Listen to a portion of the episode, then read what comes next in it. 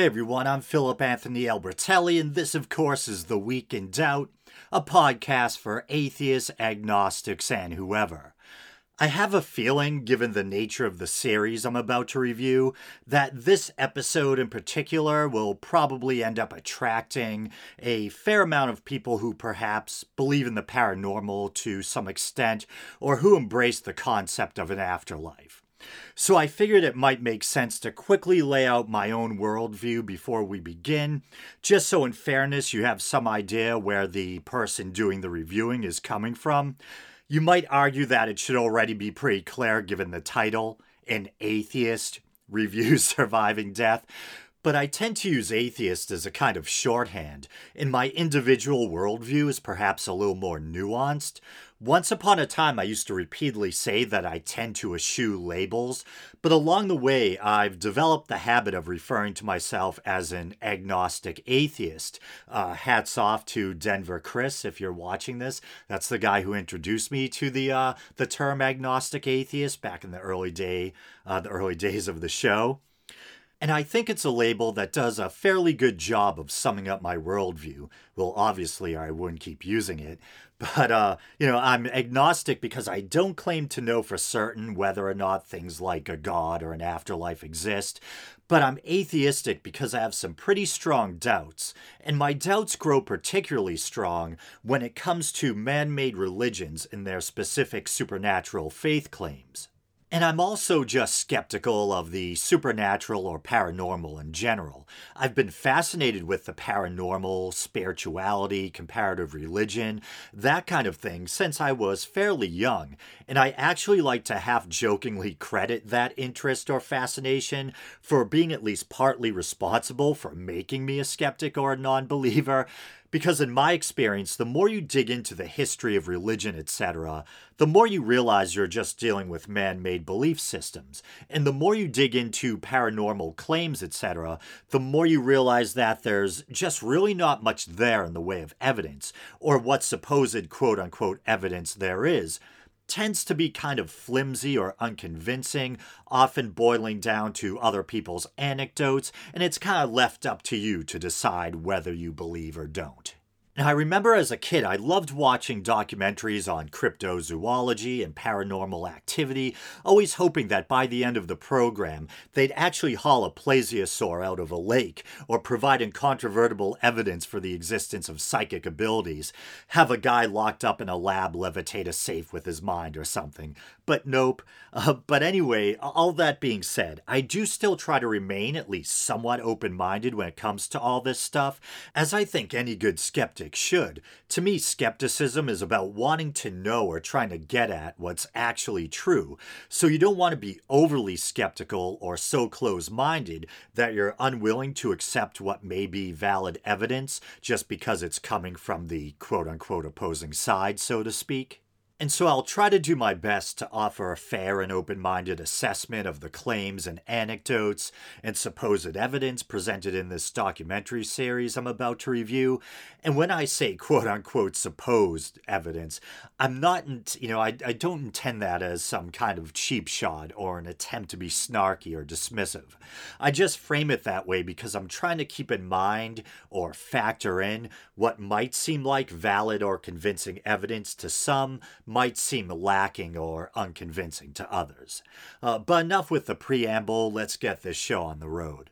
So, Surviving Death is a six part documentary series that was released on Netflix back in January of this year, 2021 for future listeners or posterity, and it's based on a 2017 book by the same name, written by author and investigative journalist Leslie Kean. And Kean has been a guest on Art Bell's Coast to Coast AM. Her interest in the paranormal extends to UFOs as well. She actually wrote a book entitled UFOs Generals, Pilots, and Government Officials Go on the Record, which was a New York Times bestseller. And I guess the foreword was written by John Podesta. And I'm trying not to get too sidetracked. I've also been trying to avoid politics. But if you're not familiar, John Podesta is a longtime Washington Washington insider, friend of the Clintons. He was Bill Clinton's White House chief of staff and served as the chair of Hillary Clinton's 2016 presidential campaign. And I think both he and Bill Clinton had displayed an interest in UFOs and trying to discover what the government knew about them. So it makes sense that he would have written the foreword. But at the same time, I imagine there might be a kind of overlap between people interested in conspiracy theories and people interested in UFOs. And I believe, if memory serves, uh, that both Podesta and his brother were painted as central figures in the whole Pizzagate narrative. So I'm just imagining some poor conspiracy theorist picking up the book and feeling somewhat conflicted. Wait, on the one hand, he's trying to uncover the truth about UFOs, but on the other, he's a ringleader of a demonic, cannibalistic child trafficking ring. And in case you couldn't tell, that was just my poor attempt at humor. I don't actually believe in the whole Pizzagate thing. And I don't mean to paint people interested in UFOs as all being wingnuts or conspiracy theorists. And I actually think the term conspiracy theory can be a little problematic because sometimes there actually are conspiracies, uh, things like the Gulf of Tonkin, Operation Northwoods, not to uh, sound like Alex Jones here. And when I was covering the topic of those strange obelisks that kept popping up a while back, and yes, as far as I'm aware, those were all man made, but still, I said in that episode that I myself believe in alien life. I think it's actually the scientific consensus that given the infinitely expanding vastness of the universe and how common or prevalent the basic ingredients for life seem to be, that it makes sense to assume that there's life out there. How much of that life is primitive or rudimentary, single celled organisms or things on par with maybe a sea sponge or something, and how much of it is advanced, perhaps advanced enough to traverse space, I don't know. I imagine there's probably much more primitive life out there than there are advanced civilizations uh, capable of space travel. Uh, as I said in that episode, I'm skeptical that we've been visited just because of the seeming lack of convincing evidence and the technological hurdles that would probably prevent an advanced civilization from reaching us. The distance between stars is so vast, you would probably need something capable of traveling light years, not to mention enough fuel or energy to get you from A to B. Uh, doesn't mean it's impossible. In theory, I guess you could have a civilization so advanced that they possess technology or a means of travel that we either haven't even conceived of yet, or if we have conceived of it, it might just seem like impossible science fiction or some far off pipe dream. And I think it's safe to say with 100% certainty that UFOs do exist, in the sense that all UFO means is an unidentified flying object. And of course, countless civilians have had strange experiences. Uh, many of them might have, you know, banal explanations. Uh, but then there's also pilots and astronauts who have seen some pretty funky stuff and who the hell knows what it is. So I think we should take such reports or encounters seriously and they deserve further investigation. But how the heck did I digress this far already? Uh, but let's get back on track. So, anyway, Netflix's Surviving Death was based on a book by Leslie Kean. And Kean actually offers commentary here and there throughout the course of the series. It's done in a documentary style, so there were a number of people who were interviewed for the show, including her. And I get the feeling that she's a believer, at least she seems to lean that way based on her commentary. And up until maybe about an episode and a half in, I felt like the show as a whole was heavily biased and that it really seemed to be pushing for a belief in the paranormal. And I still feel like that's the case in a sense, but there were some refreshing moments that I'll get to where people did seem to voice their doubts or skepticism. And so the first episode in the series focuses on near death experiences, or NDEs for short. And the first story they cover is that of Mary C. Neal, an orthopedic spine surgeon who had a near death experience back in 1999 after being gravely injured in a kayaking accident in Chile. I believe, according to her account, that she went over a waterfall and ended up pinned to or under her own boat while submerged under about 10 feet of water. She recalls, despite being able to feel her own bones breaking, I believe she ended up with two broken legs, that she felt no fear or panic or pain, and in fact, as she describes it, felt more alive than ever. And I want to stop to say that I have no reason to doubt her sincerity, and with maybe the exception of a couple of these supposed psychic mediums, I thought most of the people interviewed for the series seemed pretty genuine. I might doubt whether or not they actually experienced anything supernatural, but I think nevertheless they seem like decent people who are coming from a sincere place. We could get into a discussion about whether or not they might be employing a kind of suspension of disbelief on some level, but but they didn't strike me as being dishonest or like they were out to con or BS anyone. They seemed like people who had had some kind of powerful or moving experience that was very meaningful to them. But I thought it seemed a little weird when she described feeling her bones breaking, but feeling no pain or fear or panic. And I'll get to why it struck me that way in a bit. But I think in part this gets us to something my mind kept returning to a kind of common thread or problem with a number of these NDE stories. It would seem to me that a lot hinges on at what specific point did certain aspects of the story take place. Because if the person's having this very profound and vivid experience when there should be no brain activity, then yeah, that's definitely interesting to say the least. And to be fair, I think there are some accounts where medical staff have confirmed or corroborated that a person's near death experience observations align with what was going on in the operating room at the time when there should have been, you know, no brain activity. And the specific story that comes to mind for me is that of Pam Reynolds, which I'll get to a bit later. But generally speaking, the exceptions I alluded to duly noted, it would seem that if you have someone whose brain is shutting down, going through whatever processes or processes the dying brain goes through, lack of oxygen, the release of different endogenous chemicals or compounds, and then resuscitation and the brain coming back online again, how do you know exactly when A, B, or C took place, or whether or not there truly was zero brain activity at the time? I'll get back to the story of Mary C. Neal, but in fairness, I want to mention that the episode on NDEs does include commentary from Peter Fenwick, a neuropsychiatrist slash neurophysiologist.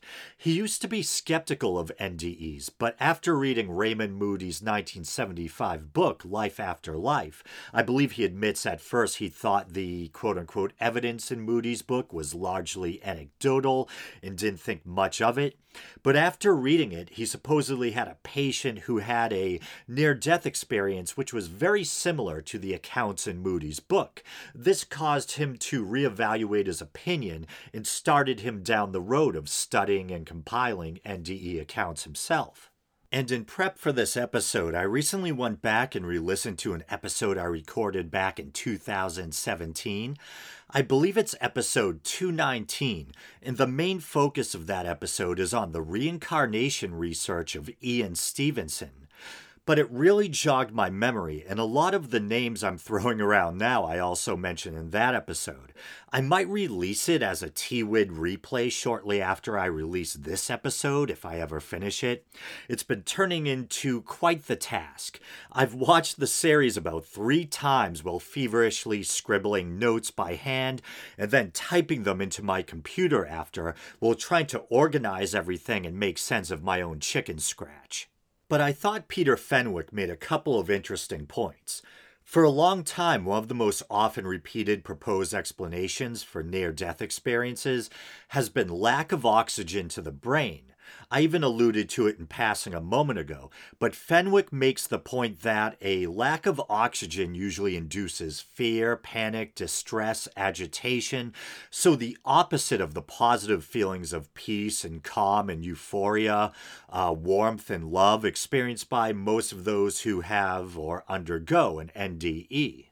And I'm not a neuroscientist or neurophysiologist. I'm a podcaster with a graphic design degree who works construction.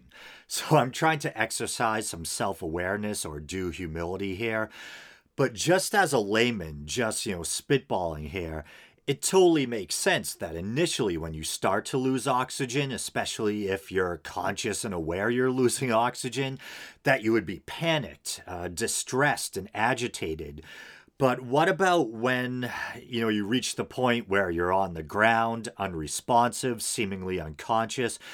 Could lack of oxygen still be playing a role directly or indirectly in some way at that point? Uh, you know, lack of blood and oxygen causing abnormal stimulation of certain parts of the brain, etc. And I should stop to state that, in fairness, what I've kind of realized while doing my own little amateur research on the topic for this episode is that it seems like no matter what side of the divide you're on, if you're a believer, if you're a skeptic, that uh, it seems like we really don't know for sure what the heck causes NDEs, uh, and that it's pretty much still a matter of speculation on both sides at the moment. But scientists have speculated that damage caused by a lack of blood or oxygen to certain parts of the brain could possibly induce symptoms that mirror features of the classic near death experience, out of body experiences, uh, an altered sense of time, a sensation of flying, meeting or communicating with spirits or entities, the classic tunnel of light phenomenon, etc. And I believe even pilots who've blacked out during centrifuge training have been known to experience some elements of the classic NDE. But on the other hand, scientists like Fenwick, who believe NDEs can't be simply explained away by scientific reductionism, suggest that the idea that NDEs are somehow caused by an oxygen starved brain doesn't hold water because when the brain is flatlined, there wouldn't be enough, if any, brain activity to produce a near death experience generated by the brain. And in the show, Fenwick kind of criticizes scientific materialists who claim that there must be some part of the brain that's still active during an NDE. I think, as Fenwick puts it, to paraphrase, the brain would need to be active and capable of highly organized or ordered activity to produce an NDE or to produce consciousness in general. If consciousness was, as he puts it, quote unquote, all brain, and that's he doesn't believe it's all brain. That's him characterizing the argument of his uh, his opponents or critics. Um, as he puts it, quote unquote, all brain. So he suggests that since NDEs seem to take place when there's no brain activity, it can't be, quote unquote, all brain. And that this is evidence that consciousness isn't brain dependent and that it can even survive bodily death.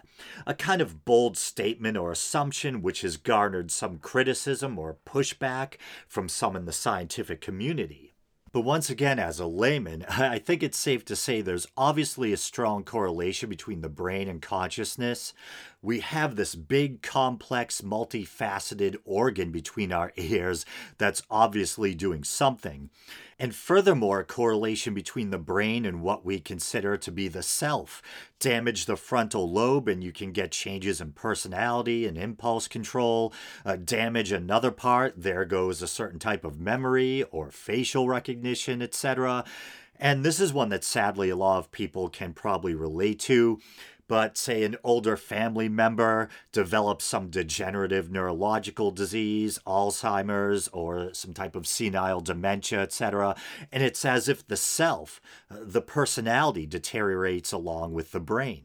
And as someone who knows something about illicit and prescription substances, you know, there's obviously a strong correlation between brain chemistry and consciousness. Everything from caffeine and alcohol to LSD and DMT, you know, ingest certain chemicals, and the result can be a profound alteration in consciousness. So, obviously, consciousness is dependent on the brain to some degree.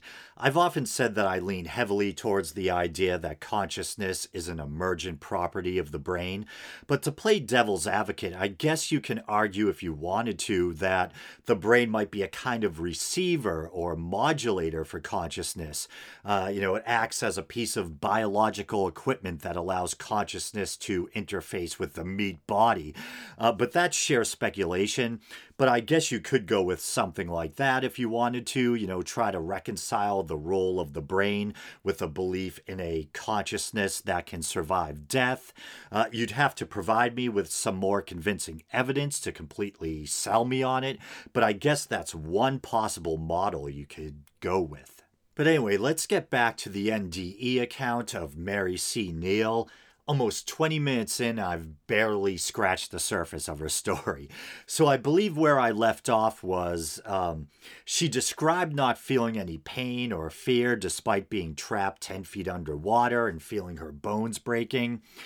And I don't know if she's stating this as just an observation or if she's attributing the lack of pain and fear to some sort of divine intervention. I remember growing up and hearing people mention in passing that drowning is supposedly a surprisingly peaceful, even blissful experience. But imagine when you're first realizing that you're in danger of drowning, for many there's probably a fair amount of panic or a sense of urgency to get up to the surface or keep from sinking at all costs. But once the process really takes over, and you're kind of surrendering to it, consciousness slipping, lungs filling with water, maybe then it could be, uh, you know, strangely peaceful for some people. I tried to read up on it online, and the consensus seems to be that it's peaceful for some and brutal for others. Uh, some even describing the sensation like, you know, your lungs are on fire. Someone posted an excerpt from Sebastian Younger, is it Younger or Unger? Uh, but from his book, The Perfect Storm on Quora, which I thought was pretty interesting. It's fairly lengthy, a few paragraphs, but I'll go ahead and read it anyway. Here we go. The instinct not to breathe underwater is so strong that it overcomes the agony of running out of air. No matter how desperate the drowning person is, he doesn't inhale until he's on the verge of losing consciousness.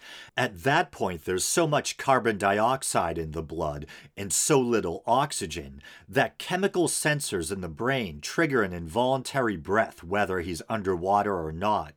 That is called the break point. Laboratory experiments have shown the break point to come after 87 seconds. It's sort of a neurological optimism, as if the body were saying holding our breath is killing us, and breathing in might not kill us, so we might as well breathe in. When the first involuntary breath occurs, most people are still conscious, which is unfortunate because the only thing more unpleasant than running out of air is breathing in water. At this point, the person goes from voluntary to involuntary apnea, and the drowning begins in earnest. A spasmodic breath drags water into the mouth and windpipe, and then one of two things happens. In about 10% of people, water anything touching the vocal cords triggers an immediate contraction in the muscles around the larynx. In effect, the central nervous system judges something in the voice box to be more of a threat than low oxygen levels in the blood and acts accordingly. This is called laryngospasm. It's so powerful that it overcomes the breathing reflex and eventually suffocates the person. A person with laryngospasm drowns without any water in his lungs. In the other 90% of people, water floods the lungs and ends any waning transfer of oxygen to the blood.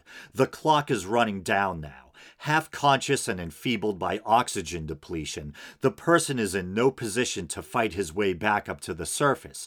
The very process of drowning makes it harder and harder not to drown. An exponential disaster curve similar to that of a sinking boat disturbing yet fascinating. I actually really like his writing style. Uh, and it's funny, I'm a fan of the late great Christopher Hitchens, and I noticed right beneath the excerpt I just read, someone posted an excerpt of Christopher Hitchens talking about his experience of being waterboarded. But now to return to Mary C. Neal, once again, and her near death experience. So she describes feeling as if her spirit had peeled away from her body and ascended to the heavens. And this is classic NDE stuff, but she described being greeted by these loving beings who were overjoyed to welcome her, and some of which she knew held some personal importance or that she was personally connected to them somehow. I believe she says uh, one of them ended up being a deceased grandparent that she had never had the chance to meet in life. So they were in this heavenly realm filled with flowers, and they led her down a path, and I believe she ended up in a dome like structure where she could look down at her body. And she described being able to kind of flip back and forth between her body and the dome like structure. And it may have been uh, earlier in the story, but she mentions experiencing a shift in time and dimension where all of eternity was in every second. So she's looking down from this dome like structure, and she can see her body still submerged underwater, physically dead, bloated, fixed eyes. She could see people. I can't remember if they were the friends she had gone with or not, but she could see and hear people trying to perform CPR on her. She had supposedly been without oxygen for 30 minutes. There shouldn't have been any chance of resuscitation, but the resuscitation efforts were successful and she started to come back or come to. And she described how she didn't want to return to her body, but the beings in that paradisal or heavenly realm convinced her that she needed to return. And for some reason, I missed this the first time I watched the series, but as she tells it, the guys who resuscitated her put her on top of a boat and kind of carried her through the wilderness because they were in the middle of nowhere, removed from civilization. And supposedly, when they finally emerged onto a dirt road, inexplicably, there was already an ambulance there waiting for them. And so I got the feeling while listening to her that she was implying that the supposed inexplicable appearance of the ambulance was the product of some sort of divine intervention. I remember thinking to myself, wait, if God or some higher power had the ability to make this ambulance magically appear in the right place at the right time, couldn't it have just intervened earlier and have prevented the accident in the first place? And uh, what would be the counter to that? Will God or Providence uh, let it happen because these near death experiences are life lessons, boot camp for the soul, and all that. It was for her own good or spiritual development. And I'm just imagining some higher power letting you go over a waterfall where you break your bones, uh, drowning under 10 feet of water, um, needing to be resuscitated and dragged through a forest. And at the last minute, he's like, okay, I'll throw you a bone here's an ambulance. And I know I'm probably coming across as kind of snarky or like a wise ass, but I'm actually not trying to make fun of her personally. Uh, she seems like a very decent person who went through a very harrowing experience. I'm just showing how potentially, you know, absurd some of this stuff can seem when you stop and apply logic to it. And so, yeah, she had been without oxygen for at least 30 minutes. And at the hospital, the doctor told her husband she probably wouldn't survive the night, but she did. And on top of that, apparently, there was no brain damage. And I was curious about just how long does it take in general before brain death or severe brain damage takes place once a person stops breathing or receiving oxygen to the brain. And from what I understand, following cardiac arrest, the person usually falls unconscious within 20 seconds, and the brain becomes deprived of the oxygen and sugars it needs to function. And from what I've read, optimally, CPR should be started within the first two minutes, because beyond that, the risk of serious brain injury increases. After about nine minutes, it's likely the person will sustain irreversible brain damage, and after 10 minutes, it's likely the person won't even survive. And if someone is successfully resuscitated at that point, I guess 8 out of 10 will likely be comatose. Apparently, the brain accumulates quote unquote ischemic damage more rapidly than other organs. Ischemia meaning lack of adequate blood flow to an organ or other part of the body. So, being successfully resuscitated after 30 minutes with no apparent brain damage, yeah, that's pretty good. But there are other cases of people being successfully resuscitated after 30 minutes or more without sustaining any serious long term brain damage. One such case is that of an 11 year old boy named Alvaro Garza Jr. This was back in the 80s. He was playing on the ice over Red River that separates Minnesota from North Dakota and fell through.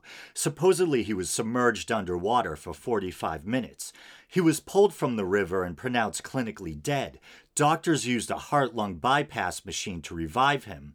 He needed braces to walk for a while, I think due to damage to his neuromotor skills, because of how long his brain was without oxygen. But he recovered the ability to fully walk without them, and apparently had no long term brain damage. In fairness, I think in his case, the cold temperature, the icy water, etc., is thought to have played a role in preserving his organs. And there's another story I found via the BBC about a woman in Spain who died and was successfully resuscitated after six hours. But once again, in this case, the cold probably played a role. She was hiking in the Pyrenees with her husband, and they got caught in a snowstorm and succumbed to hypothermia. And then there's apparently something called Lazarus syndrome, and it's where someone's been pronounced dead, resuscitation efforts have been stopped, and then minutes, or according to some claims, even hours later, the person will appear to auto resuscitate. Most cases aren't that impressive maybe 10 to 20 minutes after someone's been declared dead, they'll suddenly seem to revive on their own, but then ultimately die again shortly after. However, according to an article in Smithsonian Magazine, as many as a third of such patients do fully recover. It's thought that the phenomenon might be underreported due to the embarrassment or legal risks associated with a premature declaration of death, but according to the same article, about a half of all French emergency room doctors claim to have witnessed the phenomenon during the span of their career, and according to a 2012, the year of the Mayan apocalypse, kidding, study, more than a third of Canadian doctors reported encountering at least one case. But to return once again to the story of Mary C. Neal, uh, and I'm going to try to tread carefully here because we're talking about the loss of someone's child.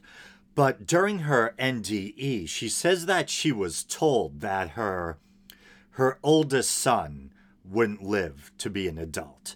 Uh, and I don't think, as she says that they didn't provide her with a, a precise date or time, but she believed concretely that, uh, according to what they had told her, her son would not live to see his 18th birthday. And I believe during a family ski trip that she finally got it off her chest and told her son about the premonition.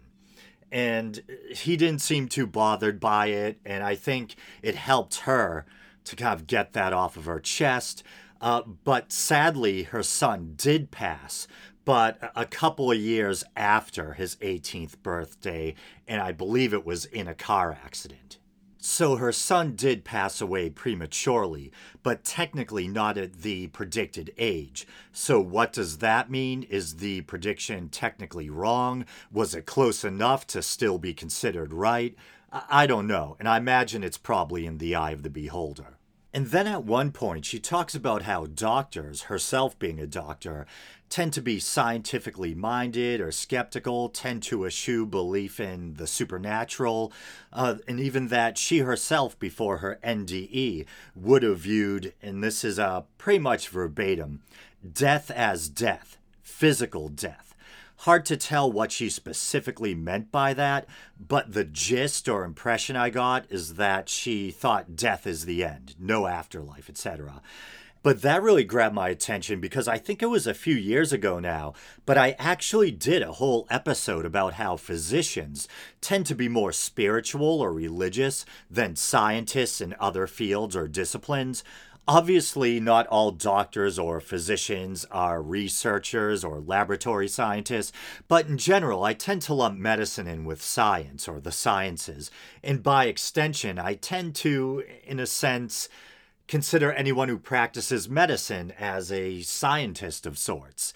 Uh, and I found an NBC News article, and this dates all the way back to 2005, about a study that found that about 76% of doctors believe in God and about 59% believe in an afterlife.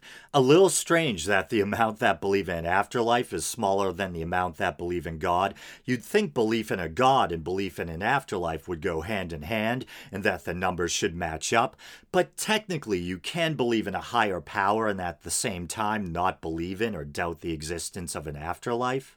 It seems counterintuitive, but I guess it depends on what you mean by God.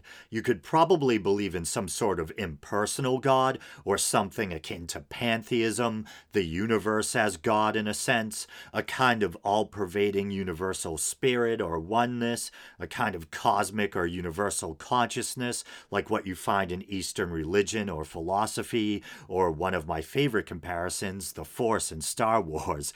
You could embrace that kind of concept of God while doubting the existence of a literal afterlife or that the individual ego self survives death. And 55% of those doctors polled or surveyed said their religious beliefs influence how they practice medicine. And in fairness, to offer some context, that was a nationwide US survey based on questionnaires mailed in 2003, and only 1,044 doctors were polled. I say only, but it's, you know, it's relative. And then, as far as scientists are concerned, according to a 2009 Pew study, 33% believe in God, 18% don't believe in God, but believe, as I was just kind of saying, in a quote unquote universal spirit or higher power. And so that can be confusing because for most people, I think God and higher power are pretty much interchangeable or synonymous. But you can, as I was just kind of alluding to, have either a personal God or an impersonal God. A personal God would be like one of the many polytheistic gods of the old pantheons we now relegate to that graveyard we call mythology. Not to disparage mythology, I love mythology. It's just my snarky way of saying those colorful gods that people once believed in that we somewhere along the way decided are fake. Uh, the Olympian gods, the gods of ancient Egypt, Egypt, the gods of the Norse pantheon. Uh, gods, if not anthropomorphic in appearance, then at least in character. In that sense, we could even include the Yahweh of the Bible, a self aware deity with human attributes and possibly even human shortcomings, a jealous God, a vengeful God, a God quick to anger. And just to keep myself honest, I think I stole the graveyard analogy from Sam Harris. But uh, then, once again, in contrast to that, you can have an impersonal god, something like, once again, the Force in Star Wars. If you want a less cheeky example, something like Brahman in Hinduism. And that can get confusing too, because I believe Brahma is the creator god in the Hindu Trimurti or Trinity. Brahma the creator, Vishnu the preserver, and Shiva the destroyer. And then Brahmin with an IN refers to the priestly Varna or class in Hindu society or Vedic Hinduism. And then I believe Brahman, AN, is kind of like that all pervading oneness, the undifferentiated ground of all being or ultimate reality. And I know I'm bouncing all around, but to get back to that Pew poll, 41% of scientists said they don't believe in either, meaning either a god or a higher power, and 7% don't know or didn't answer. And one proposed explanation for the disparity regarding a belief in God or an afterlife, etc., you know, between medical doctors and, say, laboratory scientists, is the fact that doctors are often in direct contact with patients in life and death situations, people who are terminally ill, etc. And so maybe emotionally or psychologically, they tend to turn more to spirituality for comfort, or who knows, in some cases, they may have started out religious or with a belief in God, and their religious values drew them to medicine. I'm not sure. But she, Mary C. Neal, the woman whose near death experience we've been covering, uh, I know I've been digressing a lot. She goes on to say regarding scientists and their skepticism, and I believe this is verbatim, that quote unquote, I don't believe we know everything. And that takes us back to what I was saying at the beginning of this episode. I believe that we should approach things with a healthy skepticism and a desire to know what's empirically or objectively true, but you don't want to be so skeptical that you close yourself off to potential evidence. But that brings us to the end of the Mary C. Neal story. Finally, only took about uh, almost 40 minutes. And uh, I'm only halfway through the first episode, and I'm going to cover all six episodes. So this is probably going to be an epically long episode, perhaps my longest episode ever. We'll see. But then they also talked to Bruce Greyson, professor emeritus of psychiatry and neurobehavioral sciences at the University of Virginia And formerly, he was also the director of the school's so called Division of Perceptual Studies. And I remember discussing the Division of Perceptual Studies in that aforementioned episode on the reincarnation research of Ian Stevenson, because DOPS, or the Division of Perceptual Studies, drinking game, was actually founded by Ian Stevenson. And this is from the mission statement on the department or division's official webpage. Founded in 1967 by Dr. Ian Stevenson, the Division of Perceptual Studies, DOPS, is a highly productive university based research group devoted to the investigation of phenomena that challenge mainstream scientific paradigms regarding the nature of the mind brain relationship. Researchers at DOPS are focused on studying phenomena related to consciousness functioning beyond the confines of the physical body and phenomena that suggest continuation of consciousness after physical death. And I think it's Greyson who mentions that advancements in resuscitation medicine back around the time of the 1960s and 70s led to an uptick in NDE reports because more people were able to be successfully brought back from the brink of death to report their experiences. And then in 1975, psychiatrist and author Raymond Moody's aforementioned book, Life After Life, came out. The book became a bestseller and helped to generate public interest in the subject of near death experiences, a term coined by Moody himself. And I'm not sure if it's Bruce Greyson, and every time I say that, I think of Batman, because it sounds like a contraction of Bruce Wayne and Dick Grayson. Nerd joke, but anyway, or, or nerd observation. So if it was Bruce Greyson or someone else, but someone brings up the proposed theory that maybe NDEs are induced by drugs administered during resuscitation efforts or at the hospital, etc. And the same person dismisses the idea by pointing out that drugs used in such situations actually seem to inhibit or prevent NDEs. And I thought to myself, if NDEs are products of the brain, then maybe the drugs in question inhibit them because they're interfering with the chemical processes that produce the experience. So, this point he was making seems to concede to some degree that this isn't a purely spiritual experience, that physiology and brain chemistry seem to be playing a role unless you want to revisit my devil's advocate point of view that perhaps the brain is responsible for modulating rather than producing consciousness.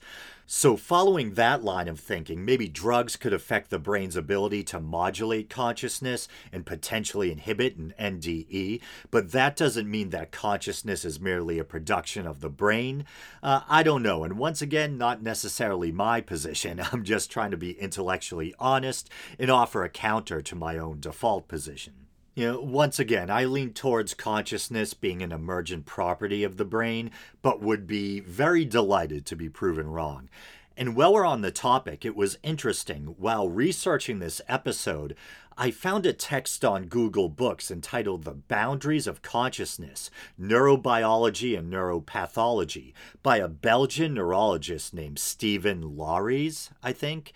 L A U R E Y S.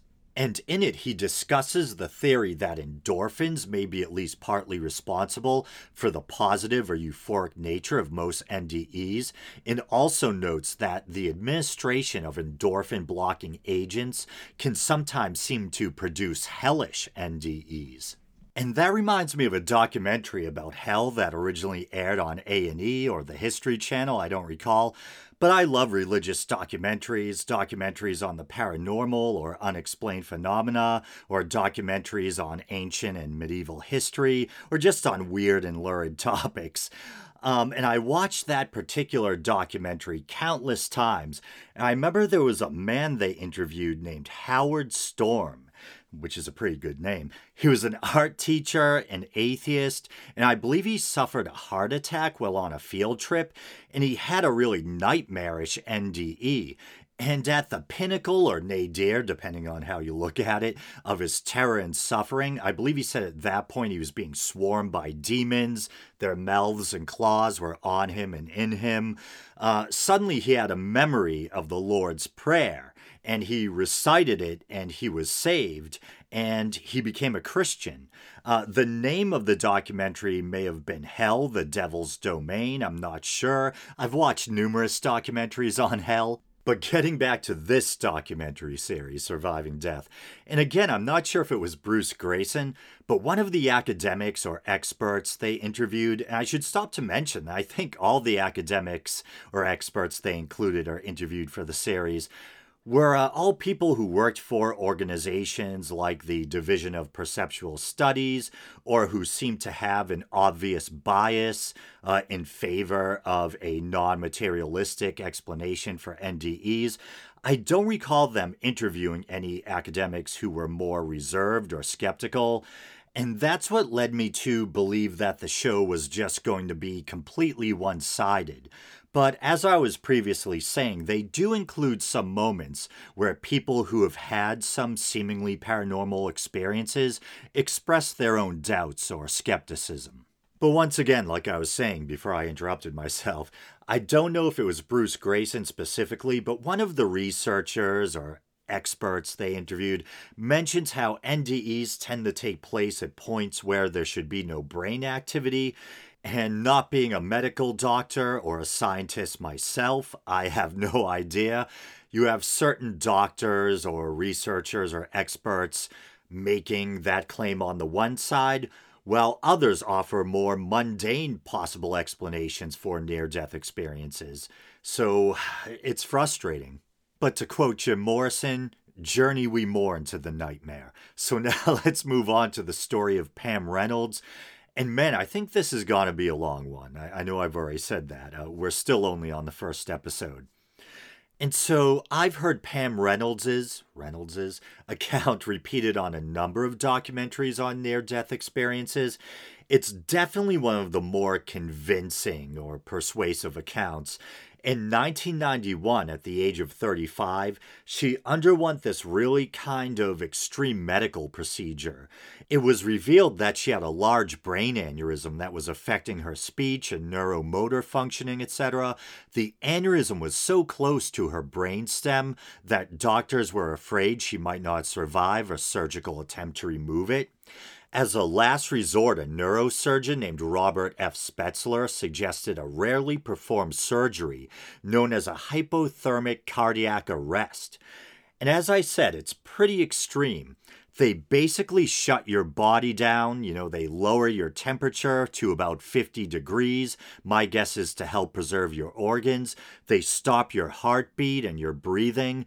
The lack of circulation causes the blood to drain from your head and brain, making it easier to perform delicate neurosurgical procedures. And I believe the hypothermic cardiac arrest lasted an hour, but altogether, I think she was in surgery for about seven hours.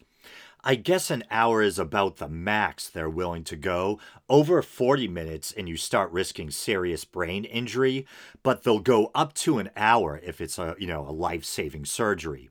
Her eyes were taped shut and she had earplugs fitted with tiny speakers in her ears that emitted audible clicks that helped the medical staff make sure that she had a flat EEG. And supposedly, despite all this, the taped eyes, the blocked ears, the fact that her body was basically shut down during the hypothermic cardiac arrest, she reported being able to see and hear what was going on in the operating room during this kind of near death or out of body experience she had. And so, to reiterate, this kind of out of body experience, according to the account, took place during the hypothermic cardiac arrest. She claimed to have been able to see what was going on in the room, as if she was looking from the point of view of being perched on the surgeon's shoulder. Perhaps the most impressive observation is that she was able to accurately describe the surgical tool being used by the doctor or surgeon, comparing it in appearance to an electric toothbrush and uh, describing a case of bits that reminded her of, uh, I think, her father's socket set.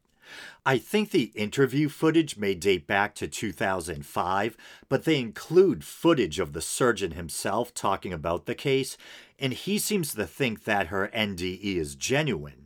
Uh, well, I guess generally speaking, NDEs are genuine in the sense that they're a real phenomenon.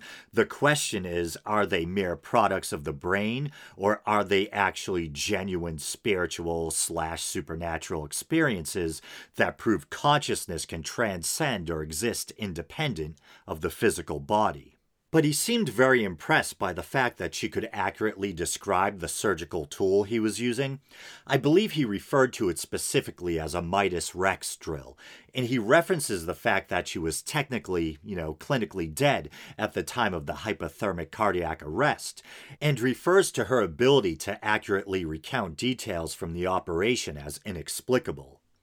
Skeptics, including an anesthesiologist named Gerald, I think it's Woerlee, have suggested that the supposed NDE probably took place during general anesthesia, hours before the hypothermic cardiac arrest took place, and, uh, you know, chalk it up to something called anesthesia awareness. But that would still leave some questions, like at what point were her ears and eyes blocked? Was the drill she seems to have accurately described even present prior to the hypothermic cardiac arrest, where maybe she could have spotted it while still only under general anesthesia. Uh, who knows? It is one of the uh, the better or more thought-provoking NDE stories, though. And maybe a final note on that. Maybe it's too cynical, I don't know. But I've also heard certain skeptics try and make the point that the Midas Rex drill looks like a lot of different uh, medical implements, so it might not be that impressive of a guess to say, you know, it looked like an electric toothbrush because there's lots of um, surgical tools or medical implements that have that same kind of general form factor. But finally, on to the second episode mediums. And I have to admit, when it comes to near death experiences, I do try to approach the subject with some humility and keep the door open a bit, so to speak. But I'm far less patient when it comes to so called psychics or psychic mediums, but I will try to remain open minded. And so I think the first medium they show is someone named Sandra O'Hare. They're from Ireland, and I think they're trans, although that's probably neither here nor there. And to be fair, I think she did get a couple of impressive hits, but she seems to employ cold reading. And cold reading is one of those things where once you become aware of it, you'll never look at supposed psychics the same. You've probably all seen examples of this. The supposed medium will be in front of a crowded room and they begin by throwing out these kind of vague searching questions. Is there someone with a D name in the audience? David, Daniel. And odds are there might be someone with a D name in the audience. Did you lose someone? An older male, a father or grandfather? And depending on the person's age, if it's someone who's getting up there in years themselves, there might be a good chance that they do actually have a dead father or grandfather. And that's the gist of it. They collect info by asking a series of searching questions, narrowing in and giving the illusion that they mysteriously know more than they should, as if they actually have access to the spirit world and information is coming through from the quote unquote other side. And it doesn't always work. Sometimes things get pretty awkward and uncomfortable. The searching questions fall flat, and the person being questioned by the medium will politely have to say, No, sorry, no, nothing like that. And the medium will say something like, Well, sometimes the spirits of the deceased don't always come through clearly. And there's a couple of moments like that in this series, and I'm actually kind of surprised yet pleased that they left them in it's so vicariously cringy that it almost feels like you're watching an awkward exchange between two sitcom characters, like you're watching The Office or Parks and Rec or something. The medium just repeatedly strikes out, and the person they're doing the reading for just almost looks visibly uncomfortable and maybe even embarrassed for the medium, but they're, you know, they're trying to be polite. So there's cold reading and then there's hot reading. And hot reading, I think it's safe to say, is the more blatantly dishonest of the two. Because I think, in a weird way, you could employ cold reading without intentionally trying to be dishonest. The supposed medium could be engaging in the suspension of disbelief in a way as well, you know? But hot reading is when you make efforts to gain information ahead of the reading. Sometimes it can be pretty blatant. I've heard of examples where audience members are asked to fill out questionnaires ahead of time, or sometimes the info is gathered more subtly. People working with or for the medium might try to eavesdrop or even just ask questions or engage in conversation with audience members before the event. And nowadays, with the internet and social media, and we'll get to an example of this in a bit, but now a supposed medium could gather information about you from creeping on your Facebook page or just doing a Google search ahead of a reading. But as I was saying, that Irish medium, as opposed to an Irish large, horrible joke, that Irish medium, Sandra O'Hare, had a couple of impressive hits. She mentioned an orange while interacting with someone in the audience, it was supposedly a male figure coming through, and I think she said something like she saw the figure holding an orange. And the woman she was interacting with said, yes, the dead person worked in commodities, specifically cotton and orange juice. And then she, seemingly out of nowhere, she got an image of a table made out of books, and I think this is while still interacting with the same person. And supposedly the lady did have such a table, kind of impressive. Doesn't necessarily convince me of the existence of an afterlife, but not bad. But who knows? Maybe a hot reading. I don't know. Uh, but that was interesting. And all this talk about hot reading just brought Peter Popoff to mind. And if you're not old enough to remember, Peter Popoff was this televangelist who was exposed by the amazing Randi.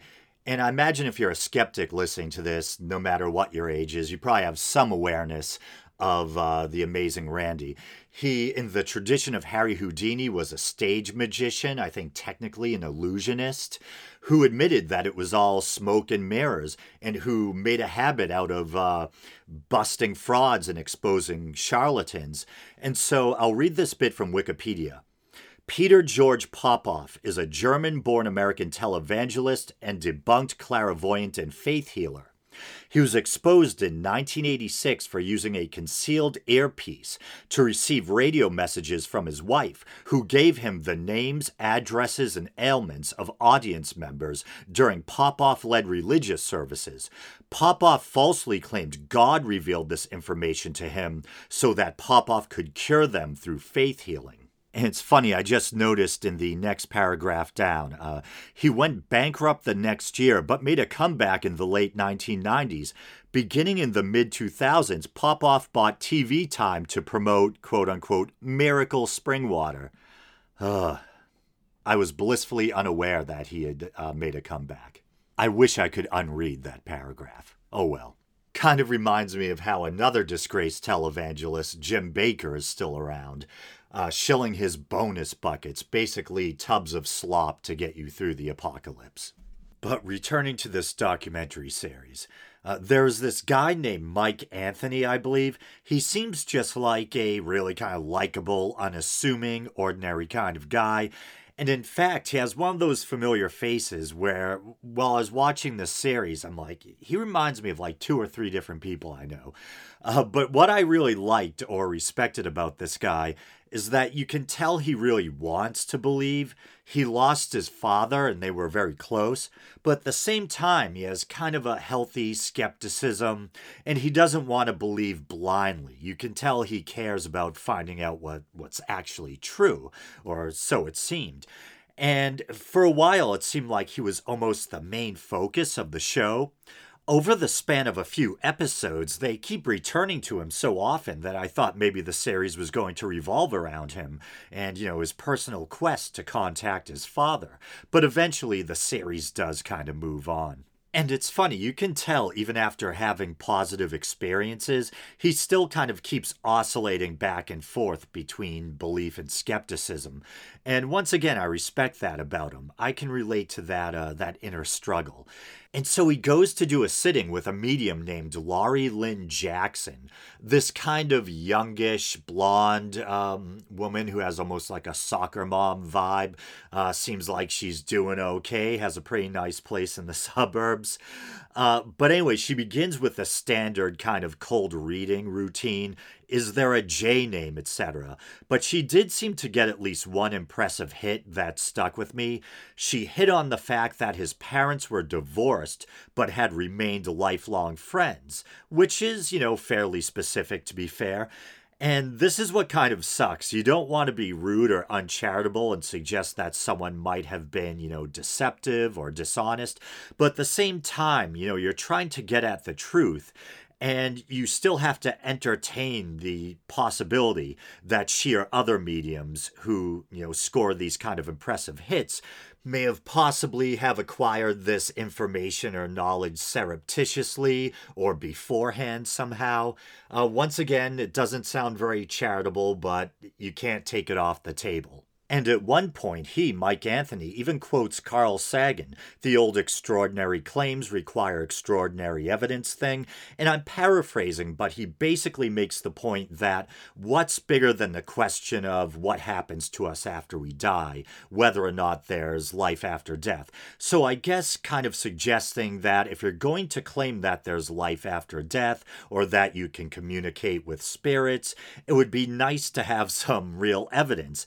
And before anyone jumps on me, I know, I know, that Sagan quote is actually a kind of rewording of Laplace. Uh, and so Mike Anthony seems like a pretty reasonable and grounded sort of guy, like I was saying, but he does have one pretty spooky story. I have no reason not to believe him. He strikes me as an honest person, but he tells this story about having a reading with another psychic. And uh, as a kind of test before the reading, he asked his father, who just remind you is deceased, to tell the psychic to mention his hair because he and his father had some kind of ongoing joke about hair. And he claims that it was. Um, it, was an all right reading, maybe not that impressive, but as the psychic was leaving, she suddenly turned around and said, Oh, he wants me to mention your hair. So if that's true, that's obviously pretty wild. But again, who knows exactly how it went down or if there were any other mitigating factors? Could the psychic have spoken to a family member or someone else who may have been present when Mike wasn't around and learned about the hair thing that way? I don't know. And I think, in fairness, anecdotal evidence should be viewed as having some merit and should be taken into consideration. And it can definitely serve as a kind of starting point and help to establish or identify certain patterns and kind kind of lead you in the right direction. But at the end of the day, I think it just doesn't carry the same weight as solid empirical evidence. But still, once again, if that story's true, pretty damn freaky. And so I believe they then go on to interview a man named Chris Roe, a professor and senior lecturer at the University of Northampton.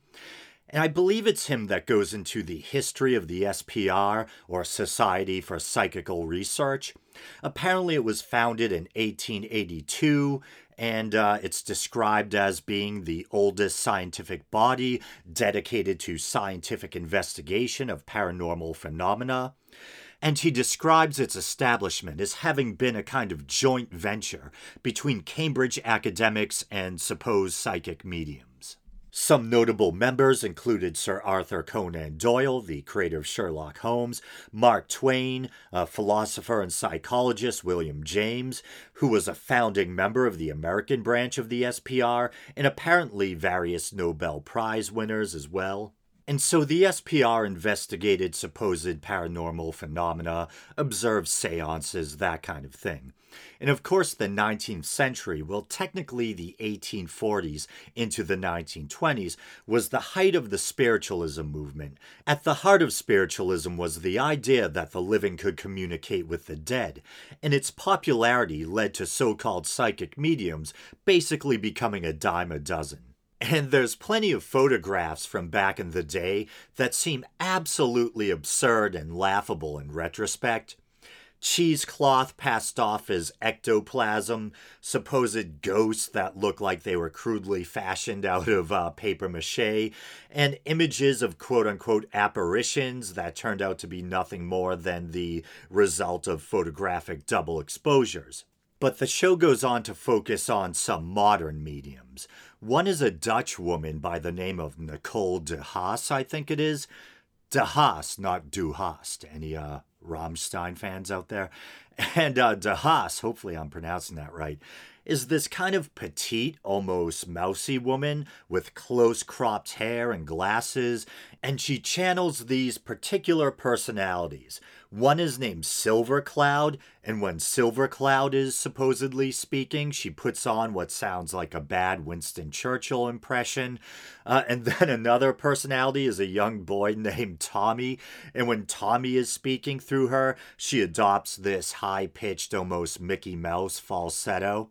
And when I was describing her appearance, that wasn't me trying to disparage her or something. I don't think there's anything wrong with the way she looks. It's just because I think the juxtaposition is so funny of seeing this kind of petite, mousy person then trying to put on this deep, like Winston Churchill voice. I am Silver Cloud. Let us begin. Um, it's it's it's a trip, man. It's far out. And I'm banging my mic all over the place now. What's going on? Anyway, she claims as a child that she saw a vision of a girl buried in her family's garden. I believe that's uh, how the story went. And supposedly later, her parents actually found the grave. Uh, and they talk about the difference between physical and mental mediumship. Physical mediumship involving, well, physical manifestations, ectoplasm, appearing and disappearing objects, levitation, uh, kind of instruments supposedly playing by themselves, uh, rapping noises, and that sort of thing. Where I believe mental mediumship is more just the channeling of spirits and letting them speak through you, etc. Uh, could be wrong, but that's the gist I got. And so I think she runs or speaks at these kind of retreats or seminars for people interested in channeling or mediumship. And at one point, she holds a seance that I think was supposed to be a demonstration of what I think she referred to as, uh, specifically as physical mediumship. But I'm a little confused because there was some group singing and supposed channeling, but nothing really quote unquote physical seemed to take place. But she conducted the event from within a black cabinet with her wrist bound by Velcro straps attached to the arms of the chair she was sitting in. Uh, suppose I'm saying supposedly so damn much. Definitely the drinking game word of this uh, very special episode of the Week in Doubt. Uh, supposedly, it's rather common for physical mediums to employ the use of such cabinets. The rationale being that the cabinet allows for the buildup of quote unquote energy, and the fact that the seance or demonstration of physical mediumship supposedly calls for full dark conditions wasn't lost on me. It was the same with the spiritualist mediums of the 19th century. I'm sure the dark makes it easier to dupe people into believing parlor tricks are genuine spiritual manifestations. You can rap on a table or lift it with your leg, creating the illusion of levitation. The medium themselves or an accomplice can move objects around, seeming to make them magically appear or disappear, or play what is supposed to be a ghostly instrument, that kind of thing. And another thing that jumped out at me that I almost forgot to mention at one point, someone saying how, you know, at the same kind of seminar or whatever it is, that you're not supposed to touch the ectoplasm. It's very dangerous. I'm thinking, yeah, you don't want anyone to touch it because they'll realize it's just cheesecloth or whatever the heck they use for BS ectoplasm nowadays. And there were a couple of other mediums featured on the show. One I'll just quickly mention in passing. His name was Colin Bates, and I think he looked a lot like Varys from Game of Thrones, which I found entertaining. But that's all I really wanted to say about him. Then there was Philip Dykes, and he conducted one of those horrible sittings I mentioned earlier. And by horrible, I mean that kind of went off the rails and it was like really almost painful to watch There was a young Indian man who wanted to contact his deceased father, and the medium just kept striking out. It was, as I was saying, it was very uncomfortable to watch. He did get one hit. He said that his father didn't like people prying into his private life, uh, but that's not very impressive. That probably describes most people. And so this next thing really kind of made my BS detector go off. So they have someone by the name of Mario Varvoglis or Vavaglis. Uh, my apologies if I'm butchering your name. I imagine I am. Uh, and he's at the International Institute of Metaphysics in Paris, France, and he displays a series of molds that were supposedly produced during a seance or series of seances beginning in 1920. The man who conducted the seance, or seances plural, was a Polish medium by the name of Franek Kluski. The impressions were of human extremities, hands and feet, some of them judging by the shape and size, belonging to children. These molds were supposedly created when spirits called forth at the seance or seances dipped their limbs into a bowl of hot paraffin and then into a bath of water. The man presenting the molds, I believe there were nine in total, seems to believe in their authenticity and emphasizes the fact that supposedly the molds were produced under controlled conditions with a number of respected scientists or researchers present. Strangely, a red light was used at the seances. I'm not sure what its exact significance was, or if it in some way may have aided in any attempted deception. At at least one of the seances, a blue dye was supposedly added to the wax in an attempt to make sure that the molds were actually created during the seance and not produced beforehand. According to the story, the same blue dye was indeed present in the molds created that night. Despite the presenter's assertion that the seances or sittings were conducted under controlled conditions, skeptics have pointed out that a number of the seances were held at Kluski's own apartment, and apparently he was never searched. A man named Gustavo Geley, hopefully I'm not butchering that, uh, a French physician who gave up medicine to become the director of the Institut Metaphysique Internationale, uh, Maybe I should have just stuck with International Institute of Metaphysics. But, uh, yeah, became the director in 1919. Geley attended 14 of Kluski's seances, including ones where the molds were produced. Geley took photographs of the molds, which were later published in 1924. Some skeptics have questioned Geley's effectiveness or competence as an investigator, suggesting that his desire to believe may have made him somewhat gullible, citing that he gave credence to phenomena such as ectoplasm and teleplastics, which have been thoroughly discredited. One theory put forth by skeptics is that the molds may have been created by pouring hot wax or paraffin into a rubber glove, although some of the molds, Kluski's molds, do seem to display irregularities reminiscent of the swelling or folds you might see when filling a rubber glove with fluid. In fairness, the molds look much too detailed for this theory to hold water or wax. See what I did there? I think a simpler explanation is that Kluski, or accomplices, keeping in mind that some of the molds seem to be cast by a child, probably dipped their own extremities into wax or paraffin. A number of skeptics, including Harry Houdini, managed to reproduce such molds using their own hands, which to me seems a little strange because, duh, shouldn't take a rocket scientist to realize that you can create an impression of your hand by shoving it into hot wax. But on a serious note, I'm actually an admirer of Harry Houdini, and I've always respected how, like the amazing Randi and Penn and Teller, who would follow in his footsteps, that despite possessing the ability to fool or astonish people with stage magic, he still had enough integrity to emphasize the fact that at the end of the day, these are just stage tricks. There's nothing supernatural going on here, and he was offended by cons and charlatans and actively sought to debunk them. And I think he was especially offended by people who claimed to be able to talk to the dead. Although he had already been in the habit of exposing fraudulent mediums, when Houdini lost his mother, who he had been close with, he sought to contact her, debunking these fraudulent mediums who he resented for preying on grieving people along the way, perhaps with a renewed fervor or vigor. Before Houdini died, he and his wife agreed that if he passed before her, he would contact her using the secret phrase Rosabelle Believe. His wife held yearly seances on Halloween, Harry having died on the 31st of October, for 10 years with an offer of $10,000 to anyone who could successfully contact her husband. As you might imagine, all who tried failed to produce the secret phrase or code. One of the people talking about the Kluski molds on the show I don't recall if it was the person presenting the molds, but they basically try to write Houdini off by calling him a kind of shameless self promoter.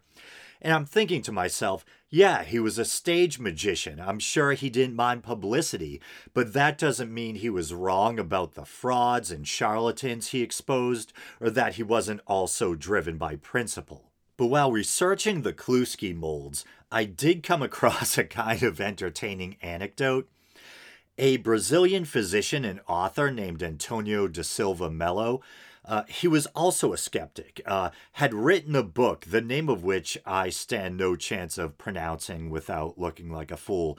And I said was past tense. I'm not sure if he's uh, actually dead or not. I forget.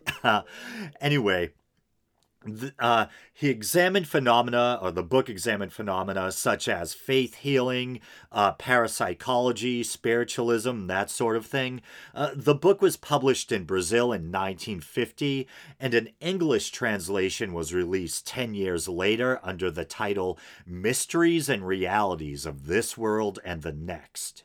And yeah, I think I probably should have taken the fact that the book was written in 1950 or published in 1950, that most likely he's no longer with us unless he wrote it as an infant or he's an antediluvian.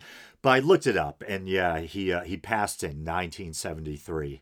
But in the book, it mentions an incident where an investigator supposedly asked Kluski to produce an impression of a face, but instead they found an impression of what was described as a quote unquote a large size buttocks in the wax. Apparently, Kluski pulled down his pants and sat in the wax or paraffin or whatever it was. According to the anecdote, this was later confirmed when it was discovered that Kluski had suffered from a burnt buttocks following the seance. Hey, uh, I'm not 100% sure if that story's true or not, but uh, somewhat amusing nevertheless. There were also a couple of fairly high profile skeptics who had claimed that before his death, Kluski had confessed to being a fraud. Whether this is true or not, I'm not sure. Deathbed confessions can be problematic because unless there was someone else there to verify or corroborate that the confession actually took place, you're kind of just left with one person's word. I have no reason to doubt these, I guess I'll say, fellow skeptics, but I'm trying to be responsible and fair here.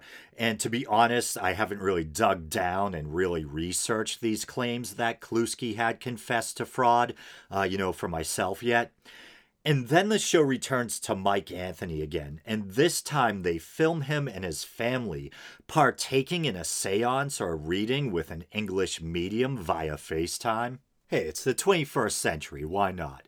And so the medium, uh, I believe his name is Stewart Alexander, begins channeling, supposedly, the spirit of Mike's deceased father. And it's kind of sad because you can see the family members getting emotional and tearing up. But to me, I'm just listening to this guy, and as far as I can tell, you know, this guy just pretending to be or speak for someone's dead father and putting on this weird, raspy voice. I get that they want to believe, but I feel like they might be better off just trying to process their feelings or their loss and just really being there for one another as a family. And I'm sure they probably are there for one another. But, you know, trying to heal in some way that doesn't involve trying to convince yourself that this stranger putting on a funny voice is actually channeling the spirit of your departed loved one.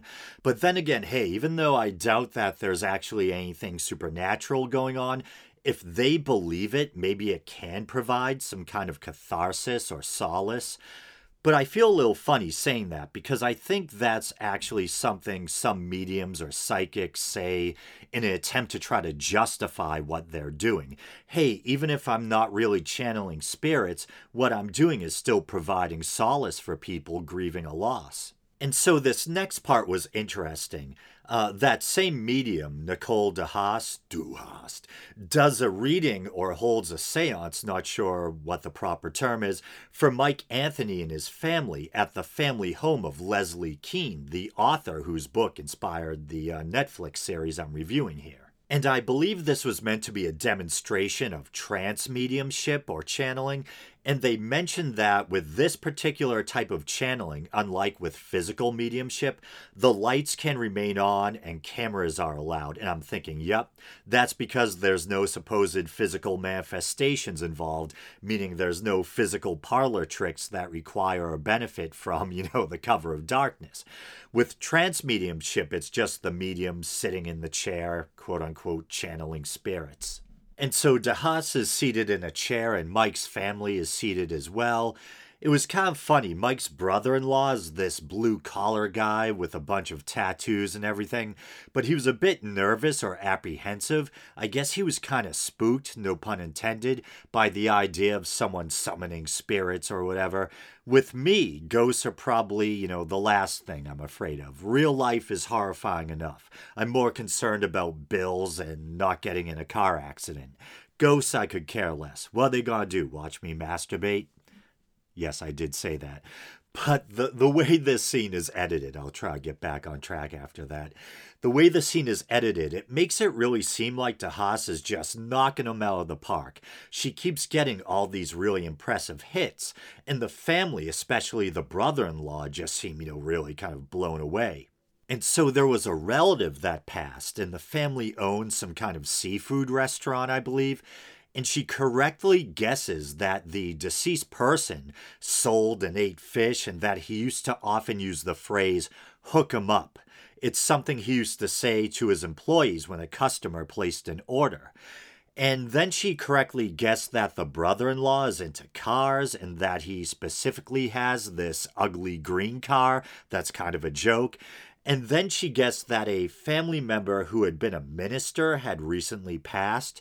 So this all seems pretty impressive, and once again, the family is just blown away. But, and kudos to the people who put the show together for including this, the excitement and wonder kind of quickly fades as the family kind of huddles around after the seance and realizes that all of this information is available online. Uh, Hook 'em Up is on the front of the menu and on the webpage for the restaurant, I believe pictures of, or at least a picture of, the green car is on the brother in law's Facebook page, I think it was. And the passing of the relative, who was some kind of minister, is mentioned in the obituaries, uh, wherein they identify them as a minister. Uh, so you probably could have found all of that stuff just by creeping on the family's Facebook pages. The internet, keeping it real. And then they return to Laura Lynne Jackson again, one of the mediums who had done a reading for Mike Anthony earlier. This time she's doing a reading for a mother whose daughter has passed. I believe she guesses correctly that she lost a child. And she says, paraphrasing, I get the feeling that this passing was very tragic. And I'm thinking, of course it's tragic. A child died before a parent. That's like every parent's worst nightmare. Well, I guess unless you hate your kids. But inappropriate humor. Probably the most impressive thing she did during that reading or sitting is she guessed that there was something in the mother's purse that the spirit of her daughter supposedly wanted her to take out. And the mother kind of tearfully produces this pendant she keeps with her daughter's fingerprint inside. And then she says everything a grieving mother would want to hear. You don't need to worry. She's in a place of beauty and joy and love. You're the best mom. She's saying thank you, thank you, thank you over and over again. And of course, the mother is so moved and relieved to hear all this, you know? And I'm looking at my notes while I'm recording this, and I see that I jotted down in parentheses catharsis versus exploitation. I guess that was my reaction to this scene. Uh, so, once again, as I was saying a little bit ago, this stuff really does seem to console or offer emotional comfort to people who are wrestling with the grief of losing a loved one. So, there's that. But if there's actually nothing supernatural going on here, uh, you know, as I suspect, and the medium is merely creating the appearance that they're able to talk to the dead. And I imagine in most cases, you know, are receiving payment for their services, then I think it's safe to say that there is some degree of exploitation taking place or that the practice is kind of inherently exploitative in nature. And there may be some so called mediums who really are just full on charlatans or con men or con women who know fully well that they don't possess any powers and are cynically and intentionally preying on the grief of others to line their pockets. But I imagine it's often not as clear cut as that, and that there's probably many, as I think I was suggesting earlier, you know, many mediums who are kind of engaging in the suspension of disbelief themselves, or who kind of compartmentalize things. There might be a part of them that does believe, or at least wants to believe, that they actually do possess some sort of supernatural gift. And at the same time, they may be, you know, to some degree or on some level, although they may not want to admit it to themselves, kind of know that what they're doing might be exploitative. And for some reason, the memory I had in my head of that moment when the medium correctly guesses that the grieving mother is carrying a certain object in her purse was considerably more impressive than what actually transpired. I remembered the medium specifically guessing that it was a pendant but I just went back and watched it again. The medium guesses that it's in her purse, but the pendant was actually in her pocket. So then cleverly, the medium moves the goalpost and says, Was it in your purse earlier? The mother, through her tears, confirms that it was. And so, to reiterate, the medium never specifically says what the item was, and she guessed the purse when it was actually in, you know, a, a pocket of her clothing. And I wonder if this is some sort of go to cold reading technique she uses. Women carry all sorts of things in their purses, and there's probably a good chance that a grieving mother may have a keepsake of their departed child in there. So make some general guess and then narrow in as you go along, creating the illusion or impression that you're privy to knowledge from the spirit world, knowledge you couldn't know by normal means. Okay, so then we get to the fourth episode of the series, which is entitled Signs from the Dead. Spooky.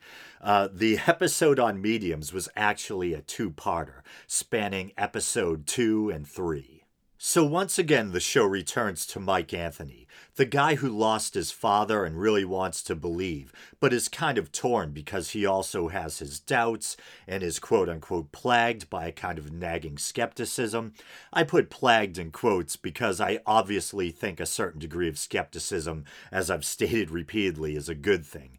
It shows that you are, you know, that you have a discerning mind and that you want to know what's factually true. So, given his seeming intellectual honesty, he doesn't seem like the type of guy to make up a story. But then again, it was him that had the spooky story about the medium turning around at the last minute and mentioning, quote unquote, his hair.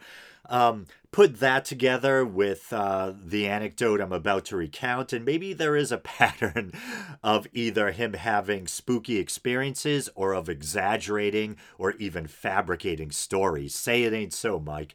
Uh, I don't like saying that because he seems like a decent guy, but that's one possibility. And if you want to get at the truth, I think that you have to lay out all the possible explanations, and as unseemly or as personally insulting as it, you know, it, as it seems that the story is made up or exaggerated is one possibility. But he discusses how he works or used to work as a bartender on Broadway, and supposedly he was at a Penn and Teller show one night, and he mentions how they're known for being skeptics, etc.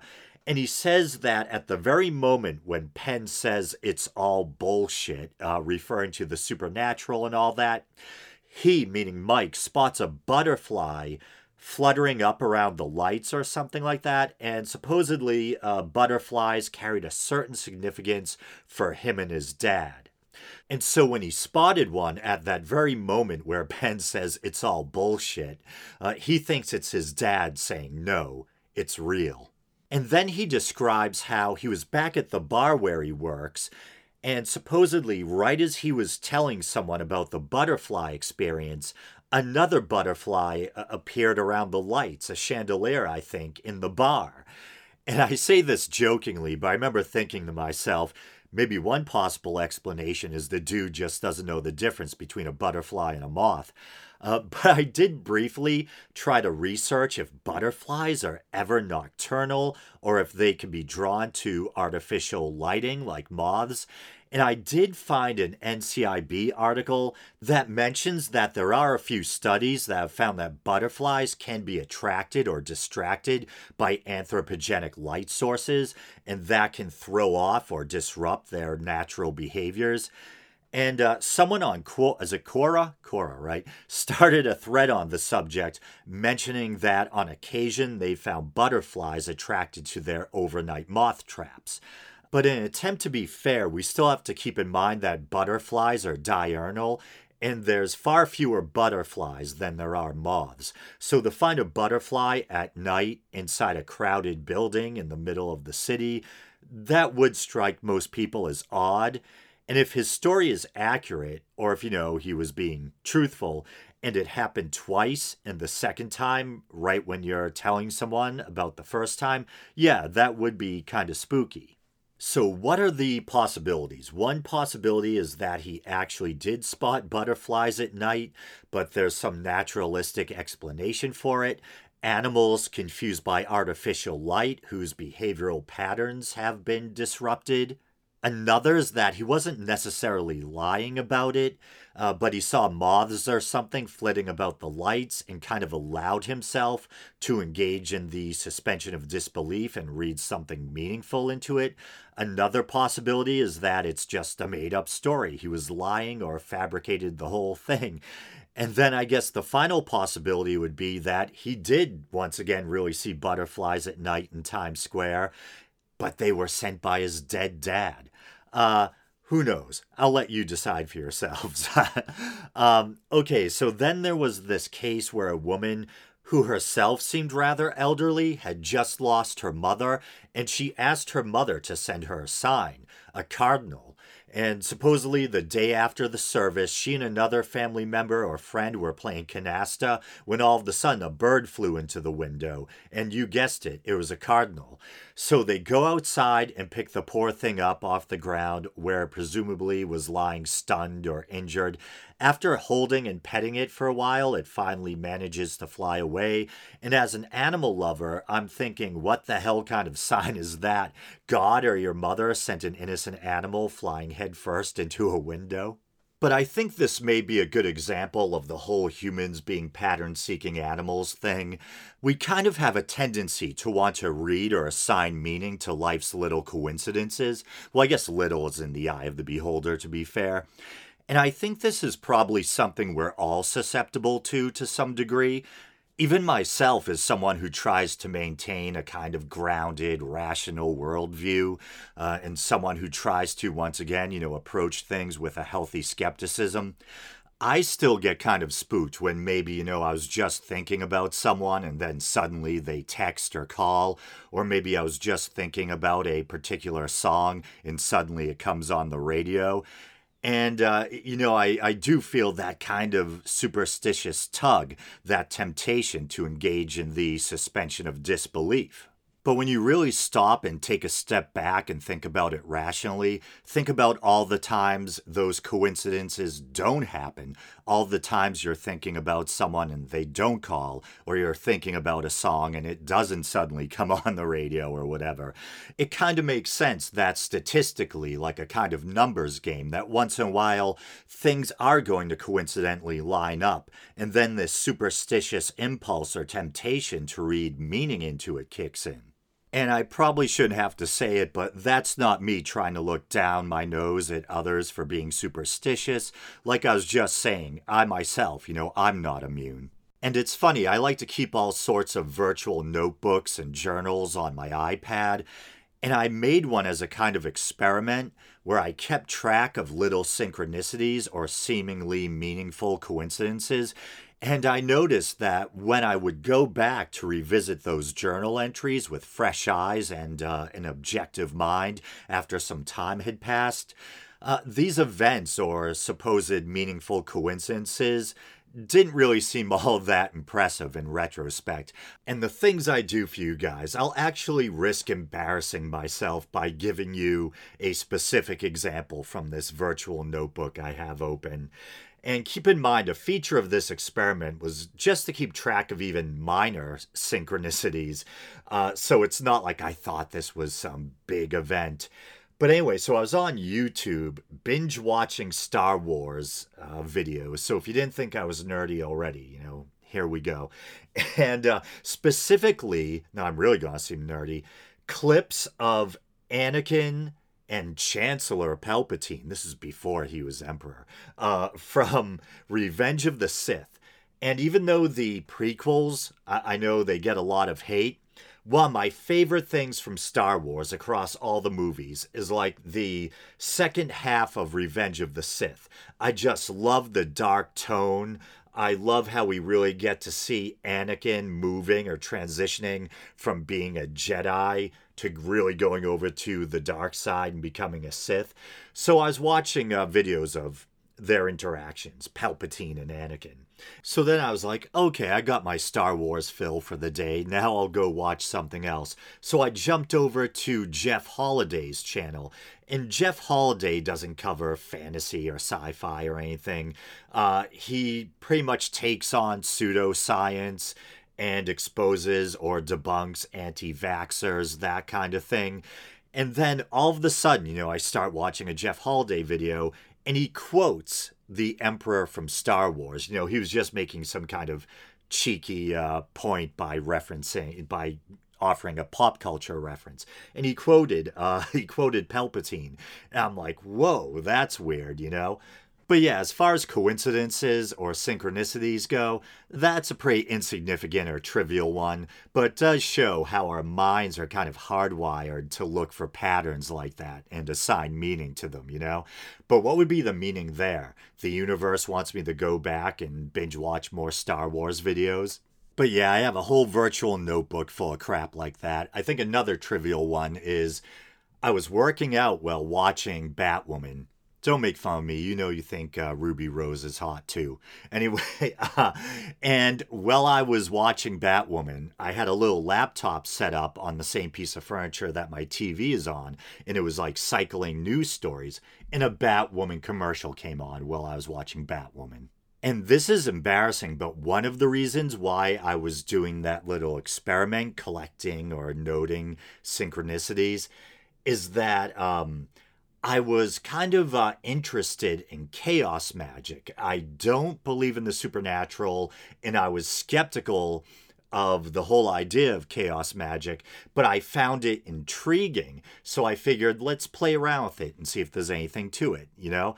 And uh, I had been listening a lot to the uh, the last podcast on the left, and they discuss chaos magic a lot. A uh, female friend of mine was telling me about chaos magic, and so I started reading a book for the hell of it, just because I, I found it intriguing. Uh, just like I find demonology, you know, intriguing, but I don't literally believe in demons. And one of the practices that they recommended in this chaos magic book was to collect synchronicities, like keep a little journal and take note of all these little synchronicities or meaningful coincidences and it kind of played into my hands as a skeptic because I was able to go back and be in retrospect go, yeah, there's really nothing there. These uh, synchronicities really weren't that impressive. But anyway, let's get back to reviewing uh, Surviving Death. And I think it was that medium, Laura Lynne Jackson. But at one point, she says, and I'm paraphrasing, that spirits love to mess with lights and send animals. And I'm kind of rolling my eyes because things like flickering light bulbs or looking out the window and spotting an animal in your yard are pretty commonplace mundane events. But because you really can't definitively prove it either way, people are free to assign meaning to it. I imagine most of us would probably agree that a flickering light in the kitchen is most likely due to a bit of faulty wiring or a light bulb that needs to be replaced or needs an extra turn. But because you can't prove a negative, you know, how do you prove that a ghost didn't make the light flicker? Well, I guess that's a bad example because you could always find the bit of bad wiring or whatever. A better example might be something like that story we were just discussing, where the elderly daughter uh, believed that her mother, who had just passed, sent a bird to her as a kind of message from the afterlife most likely a coincidence. But you're left with the burden of trying to prove a negative. How do you prove that the mother didn't send a bird flying headfirst into the window? uh, so, once again, that gives believers and charlatans room to assign meaning where there probably is none. And then they go into the different kinds of what they refer to as ADCs, after death communications.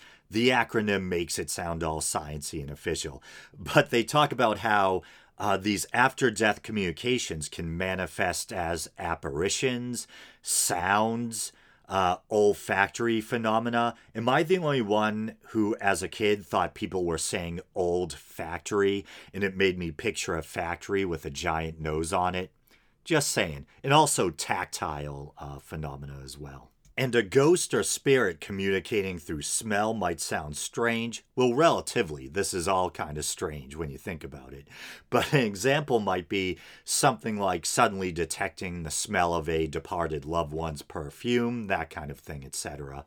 And I think it was around this time that they, to their credit actually, include a bit where one of the kind of academics or experts they keep returning to throughout the series brings up what I touched on earlier that we humans are kind of pattern seeking animals. We seem to be kind of wired to read meaning into things that just might be random occurrences or coincidence.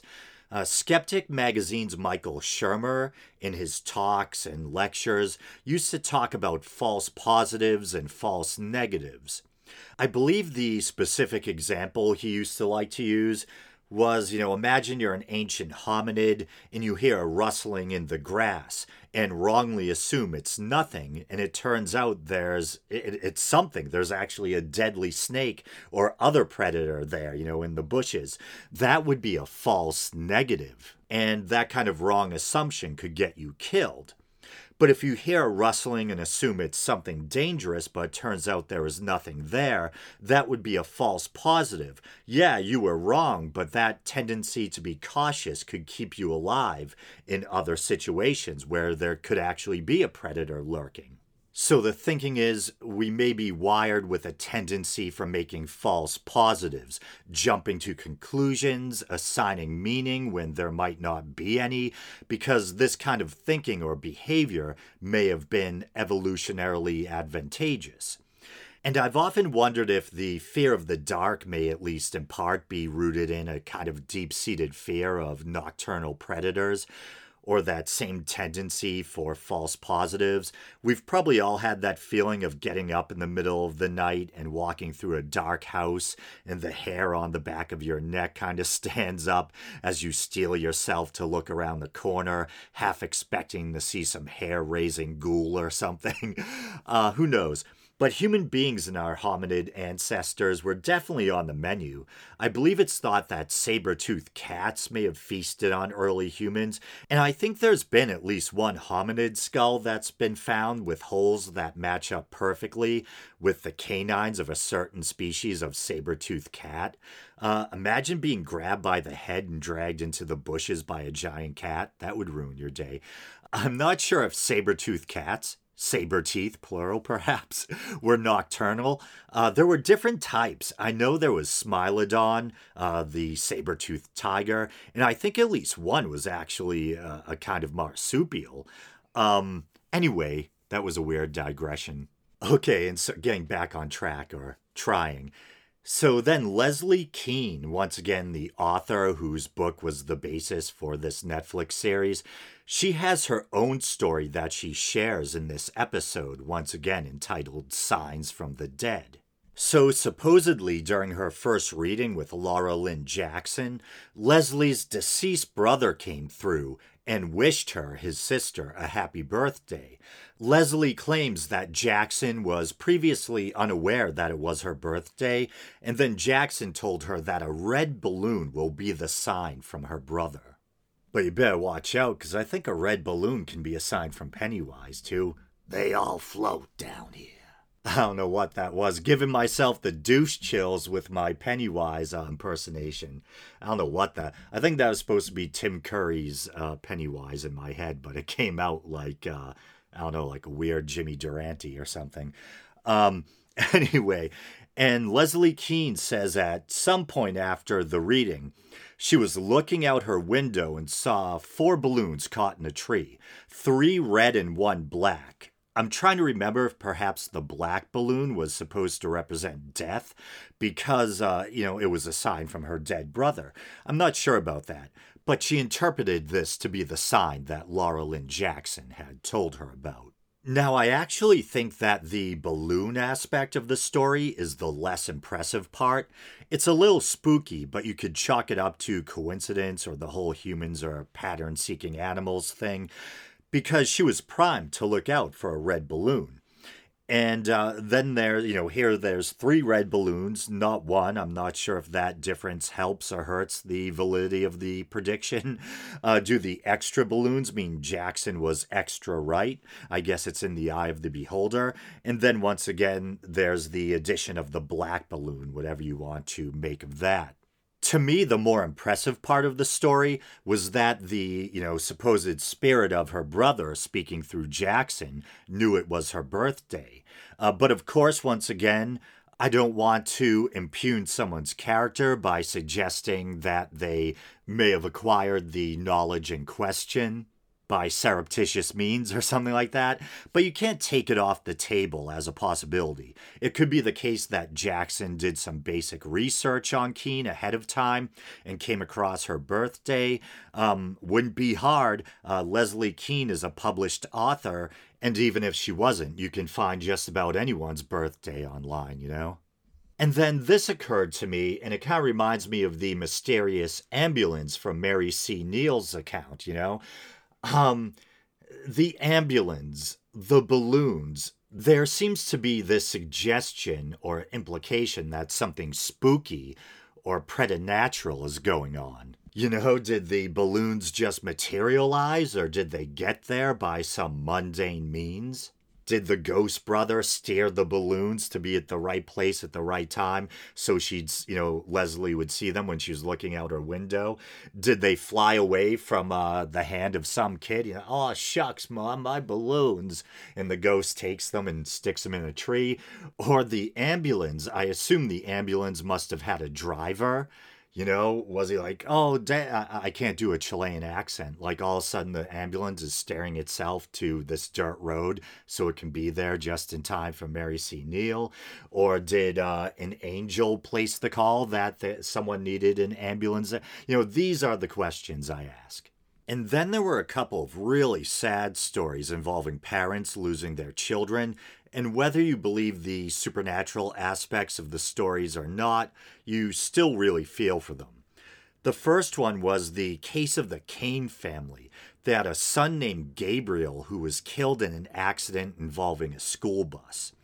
Apparently, the parents went to a medium who told them that their son would communicate with them by leaving dimes or through dimes, something like that. Initially, the father was skeptical, citing how commonplace dimes are.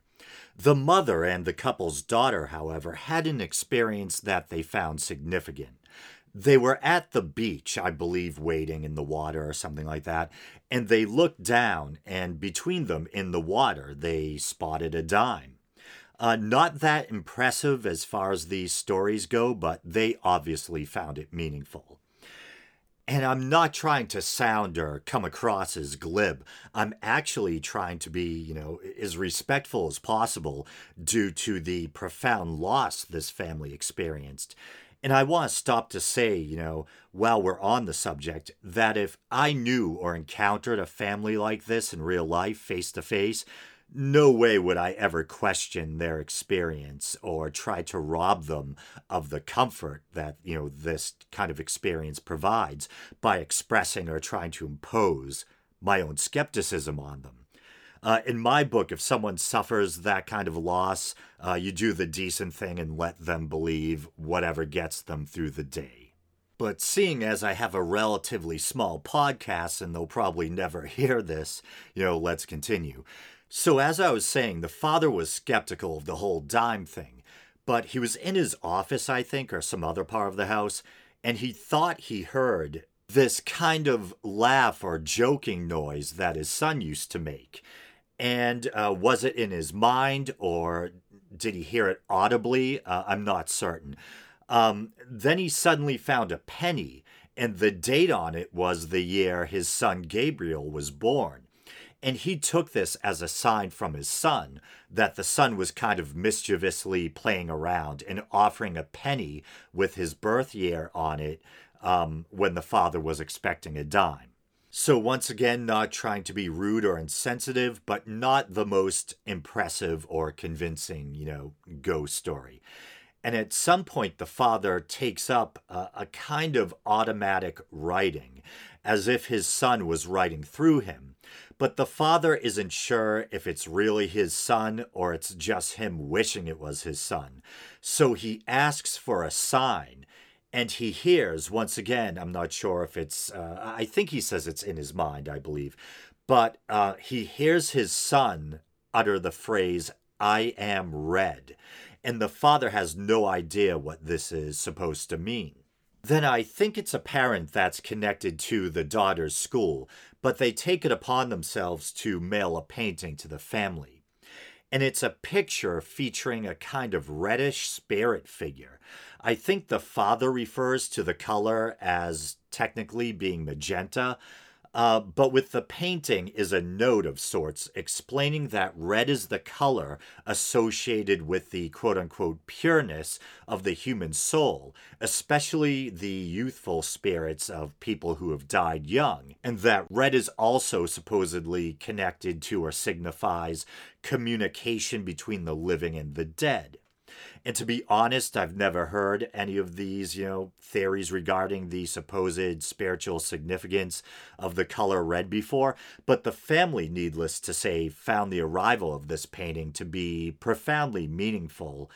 And um, it, it, they seem to have really drawn comfort from it. And then we have the Knight family, and maybe it's my bias as a skeptic showing through, but I found myself feeling a certain fondness for this family because both the parents were kind of, you know, very rational, scientifically minded people, uh, or at least pretty, you know, grounded. And they described their son Elijah, who they lost, as being the same way. And I believe the father and son really kind of bonded through their shared love or interest in science. Elijah was only 14 years old when he passed. He was away from home on a trip with a group of other kids. I don't know if it was the Boy Scouts specifically, but something like that. They were out in nature, camping, that sort of thing. And there was a bad storm, and a giant tree fell, and Elijah was pinned under it. And there was so much weight on top of him that he was unable to inhale, and he died. Um, and the suffering of these parents is just so palpable. You can really feel the heaviness of their loss uh, if that makes sense. And so, despite their kind of rational worldview, the parents in their grief kind of, you know, open themselves up a bit more to the possibility that there might be something more out there, perhaps some kind of spiritual dimension to the universe, for a, you know, a, a lack of a better way of putting it. And so they show the family at some kind of workshop or seminar, and I think there's mediums there. I think the goal is to help people contact the spirit world. Uh, and so the instructor or the person leading the exercise uh, has the class kind of look within their mind's eye and see what they imagine and to describe it. And she says, and I think this is verbatim, that I don't ever want you to think of your imagination as just that. And uh, this, as a skeptic, really kind of jumped out at me because it's really giving people kind of carte blanche to believe whatever pops into their head as if it has some kind of, you know, evidential weight. And of course, people are going to think about and daydream about people they've lost, but that doesn't mean that these are spirit communications. People are free to believe that if they want, of course, and certainly I wouldn't go and try to burst the bubble of grieving parents who draw comfort from the idea. But, you know, there's no reason to think that what takes place in the imagination somehow translates to evidence. And the uh, the father does engage in this exercise, and the woman leading or guiding him through the exercise asks him to describe what he sees to the group. And so he describes seeing something like blossoming flowers, butterflies, bees, that sort of thing, for what it's worth. And then there was a really kind of moving moment where the mother is talking about an experience she had. And once again, you can kind of feel the weight of her loss. I mean, as someone who's never lost a child, I can't know the depth of her loss and sorrow. But what I mean is, the loss is so profound, it's almost palpable.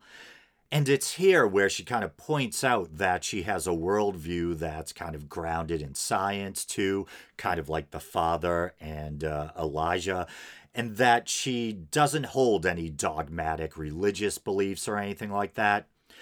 And she tells how, despite her, you know, having this kind of rational worldview, she had this profoundly moving experience where she suddenly smelled the scent of her son and I guess this is what believers in the paranormal or spirits would term an olfactory after death communication. And it's hard to put into words, but there was something about the way she described it that was very powerful. Just the idea of this grieving mother suddenly smelling the unique scent of her missing son and it was so vivid and powerful and so real to her that she described it as it was if she was inhaling his DNA. And then, and I think she said this took place in her mind's eye, uh, with her eyes closed, I believe, but she had a vision or she thought of a door opening and her son being on the other side, and she felt this overwhelming sense of love. And she goes on to explain that although she still maybe has this rational or grounded worldview, she thinks that there may be, you know, a glimmer that there's more to the to the universe than what we can understand. So, kind of implying that once again, there may be a spiritual dimension to the universe, or there may be room for the belief in spirits, uh, something like that. I totally agree with her that there's probably more to the universe than we understand. When you think about we live in a universe that's billions of years old and unimaginably vast and we're just one species of ape, you know, on a rock in space. Uh, you know, we've only been around as a species for roughly 200,000 years. Uh, that figure kind of varies the, depending on what expert you're talking to. Um, you know, less than a blink of an eye in the, um, you know, in comparison to, to the age of the universe. And we should be proud of our collective accomplishments, you know, going from rubbing sticks together and dodging predators to launching satellites into space and everyone walking around with supercomputers in their pockets. But we should also maintain a certain degree of due humility and recognize that in a lot of ways we're still, you know, groping in the dark. But yeah, getting back to Elijah's mother, and I'm going to try to tread very carefully here you know, as powerful and convincing as these experiences were, you know, were for her, it probably wouldn't be a stretch to suggest that her having the impression of being able to smell her son or envisioning her son in her mind's eye in some, you know, really meaningful way that you know, that these could just be manifestations of a mother's profound grief. Definitely wouldn't say that to her, you know. And I mentioned this kind of lightheartedly. I would never seriously hold this against a grieving parent. But she did do that thing that's kind of a pet peeve for a lot of skeptics, myself included, where someone will kind of borrow or misappropriate that famous and all too overused bit from the uh, first law of thermodynamics to try to justify some belief in eternal spirit energy. And I'm sure you're aware of what I'm referring to. That bit from the first law of thermodynamics, which in itself, I believe, is a version of the law of conservation of energy and uh, that states energy can be transformed from one form to another, but can be neither created nor destroyed. And of course, within context, this pertains to the physical sciences, to energy within a closed system, such as heat energy, and it's right in the name of the law, the first law of thermodynamics. And I believe in physics, energy is simply defined as the capacity for doing work and it refers to, you know, stored energy, kinetic energy, thermal energy, that kind of thing. But people who are into woo often like to adopt or misuse that bit from the first law of thermodynamics or the law of conservation of energy. And once again, this is just me doing my little podcast. Um, I wouldn't say all this to a grieving mother. They can believe whatever gets them through.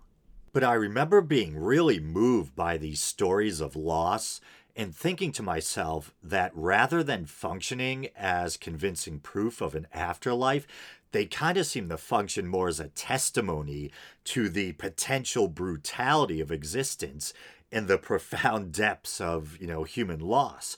People's kids being killed by school buses and crushed by trees. Holy crap, man, you know? And I'm not trying to bum everyone out. Life's filled with wonder and beauty too. But when you marry stories of human tragedy with unconvincing evidence for belief in afterlife, it just comes across as stories of people who have suffered horrendous loss trying to cope. But okay, so the next episode, and this one is entitled Seeing Dead People. Very spooky. And so at the beginning of this episode, they go into different kinds of ghostly phenomena, including hauntings and something I've always found kind of intriguing this idea that ghosts may be a kind of place memory or psychic recording. So, not a sentient, disembodied spirit, but a kind of recording or memory that plays over and over again. Uh, something to that effect. Not saying I believe that any more than I believe in ghosts in general, uh, but it's a fascinating or thought provoking idea. And so they follow a couple of paranormal investigators who are, well, investigating a place called the Morris Jumel Mansion, I think it is, a historical building in Manhattan that dates back to the 18th century. It's pretty interesting, but supposedly it actually housed both sides uh, during the American Revolution. Uh, a number of high profile American politicians had stayed or even temporarily lived there, including Aaron Burr, the vice president under Thomas Jefferson during uh, Jefferson's first term. And as much as I enjoyed the bits of history, I have to admit that otherwise I just kind of rolled my eyes at this segment because it seems like the whole ghost hunter thing has been done to death. No pun intended, death, ghosts, but you know what I mean. We have all these ghost hunter shows. Uh, some of them have even produced multiple spin offs. And they all seem to share the same limited bag of tricks for trying to detect paranormal phenomena and the quote unquote evidence is just never really very convincing. And I think I may have seen a number of similar scenarios. But I remember one time, I think it was Zak Bagans. And so he and his crew are going through this dark building. Um, they, I think they might have night vision goggles, but otherwise they're in the dark or whatever, or, or some kind of night vision lighting. And so you can't really see what's going on. But all of a sudden, Zak or a member of his team claim that they were scratched by a ghost or something scratched them. So they turn on the lights, they lift up their shirt, and sure enough, there's scratch marks there. And I'm thinking, and you know, call me cynical, but you could have done that to yourself for all I know, you know? And you're walking around in a dark, derelict building at night. You know, you could have scraped yourself against some wood or nails or rebar, uh, concrete or whatever. and one of your own guys could have accidentally came along and scraped you with some of their equipment. Who knows? Not very convincing uh, evidence. And then you have things like orbs. You know, they show up in photographs and look like these mysterious balls of uh, spirit energy or something. And usually those can just be explained away as being nothing more than motes of dust interacting with flash photography. Cold spots can often be explained away as just normal temperature variation within a house, sometimes caused by, you know, just the design of the house, uh, the positioning of the ductwork, uh, that kind of thing. But there's one particular ghost hunting method or technique that they employ during this segment, and uh, it's a pet peeve of mine. It's uh, trying to capture so called EVPs or electronic voice phenomena. And it's a pet peeve just because it should be so transparent what's going on, and yet people still fall for it. But basically, they'll just take a handheld audio recorder and record themselves asking the uh, alleged spirit questions. They'll then go back and listen to the white noise in between questions and see if they hear anything that sounds like a response or like human language. And I remember talking to friend and fellow podcaster Chris Webber about this. I'm actually not sure if he's still podcasting, but he used to host Paranormal Skeptic Academy, where he took on this kind of stuff all the time. And so I remember talking to him about EVPs, electronic voice phenomena, and ain't I so clever? But I I described it on the fly as kind of the audio equivalent of a Rorschach test, you know? Uh, you're listening to a bunch of static and garbled noise, and what exactly it is you think you're hearing is kind of up to the eye or ear of the beholder. And often the listener will be primed to hear something in particular. You see this all the time with those ghost hunter shows. One investigator will turn to another and say, Listen to this. It sounds like a voice saying, you know, fill in the blank. And so they tell the person exactly what to listen for. And it's already been proven that if you take some garbled noise or even a part of a song where the lyrics are easily misinterpreted and tell someone ahead of time what to listen for, their mind is more likely to conform to the interpretation it's been primed to hear. And I'm not sure this is an anecdote that I should necessarily share, but when has that ever stopped me? But it reminds me when I was a little kid, I was watching SNL, and there was this skit, like a commercial, that was supposed to be advertising an album of songs with misinterpreted lyrics. And till this day, I still can't listen to Stairway to Heaven without hearing the lines, and if you listen very hard, the Jew will come to you at last. And I think at that moment, they show an image of a rabbi or an Orthodox Jew walking down the road. Uh, maybe that's just in my sick imagination. I don't know. this would have been decades ago. And obviously, it should go without saying no offense intended towards my friends and listeners who happen to be Jewish. And uh, I will resist the temptation to refer to this as a synchronicity. But it's funny that I use the uh, example of Stairway to Heaven because I mentioned Michael Shermer uh, earlier. And you can watch the TED Talk on YouTube. But when he's talking about pareidolia and this kind of uh, phenomenon where you can prime someone to hear something, he brings up uh, the backwards masking hysteria, you know, from back in the 80s. Although technically, I believe Led Zeppelin 4 came out in, you know, what, the early 70s. But anyway, there was this hysteria or this uh, paranoid belief that rock bands were intentionally encoding satanic messages in their albums that could only be heard when you played the record backwards. But as an example, he uses Stairway to Heaven, and it is kind of weird and chilling to listen to it, but it is. It's like an audio Rorschach test. And uh, I love the lyrics, though. They're so weird and creepy. This uh, here's the lyrics that people claim you can hear when you're listening to Stairway to Heaven backwards. Here's to my sweet Satan, the one whose little path would make me sad, whose power is Satan. He'll give you, give you 666. There was a little tool shed where he made us suffer, sad Satan. And this was intended to be like a really well polished episode, but here I am about to play something on my iPad. Here it is.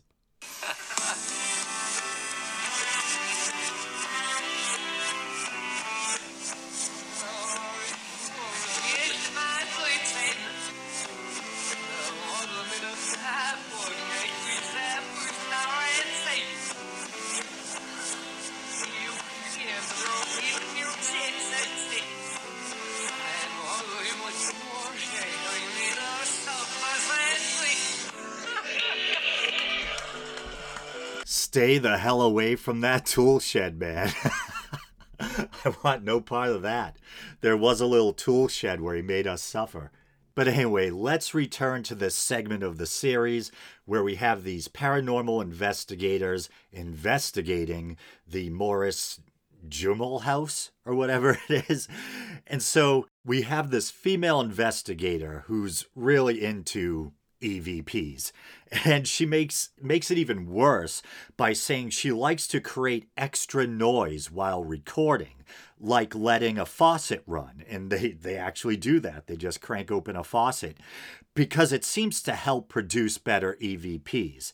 And I'm thinking, of course, you're introducing even more garbled noise to cherry pick from. Oh boy. So this next one is a real doozy. It's the story of a guy named John Huckert.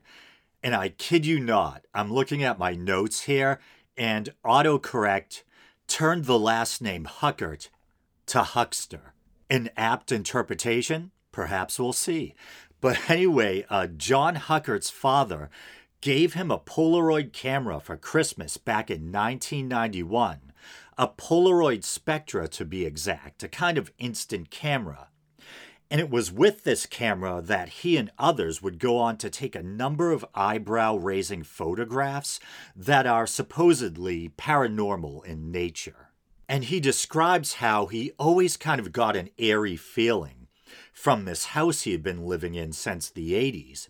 And supposedly, the spectral photography thing all started when the bathroom door, which was prone to getting stuck or dragging on the floor, suddenly swung open by itself with ease.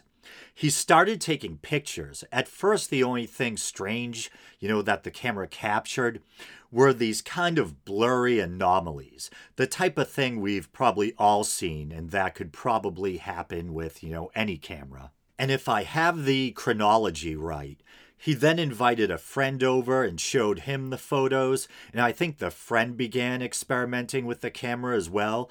And at one point, they ask if there's a spirit there now with them. And the word yes in big letters shows up on the photo. So they proceed to ask more questions, supposedly, you know, inviting more friends and people over to take part, and they start getting full sentences, some of them rather platitudinous in nature, things like, you're not alone, anything is possible, listen and you will hear, if you open your mind, you'll open your heart. Uh, little bits of feel good fortune cookie wisdom. And at one point, I believe the spirit reveals his name to be Wright, W R I G H T.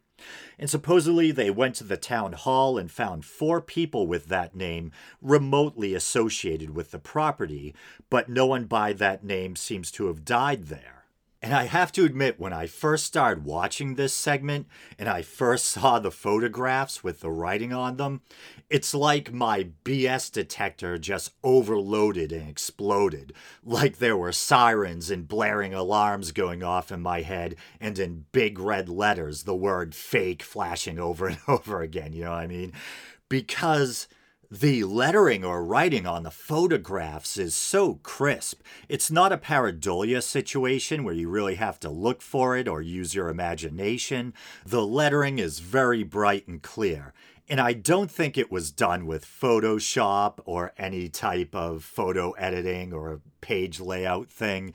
And I say that as someone who went to school for graphic design and who took a whole course on electronic imaging. For one, I think Adobe Photoshop didn't even come out till maybe around the same time this was happening. And uh, just as a matter of practicality, it doesn't make sense that they'd take a Polaroid and stuff it in a printer or something like that. I'm only referencing Photoshop and page layout software to try to convey just how crisp and clear and, well, man made the lettering looked.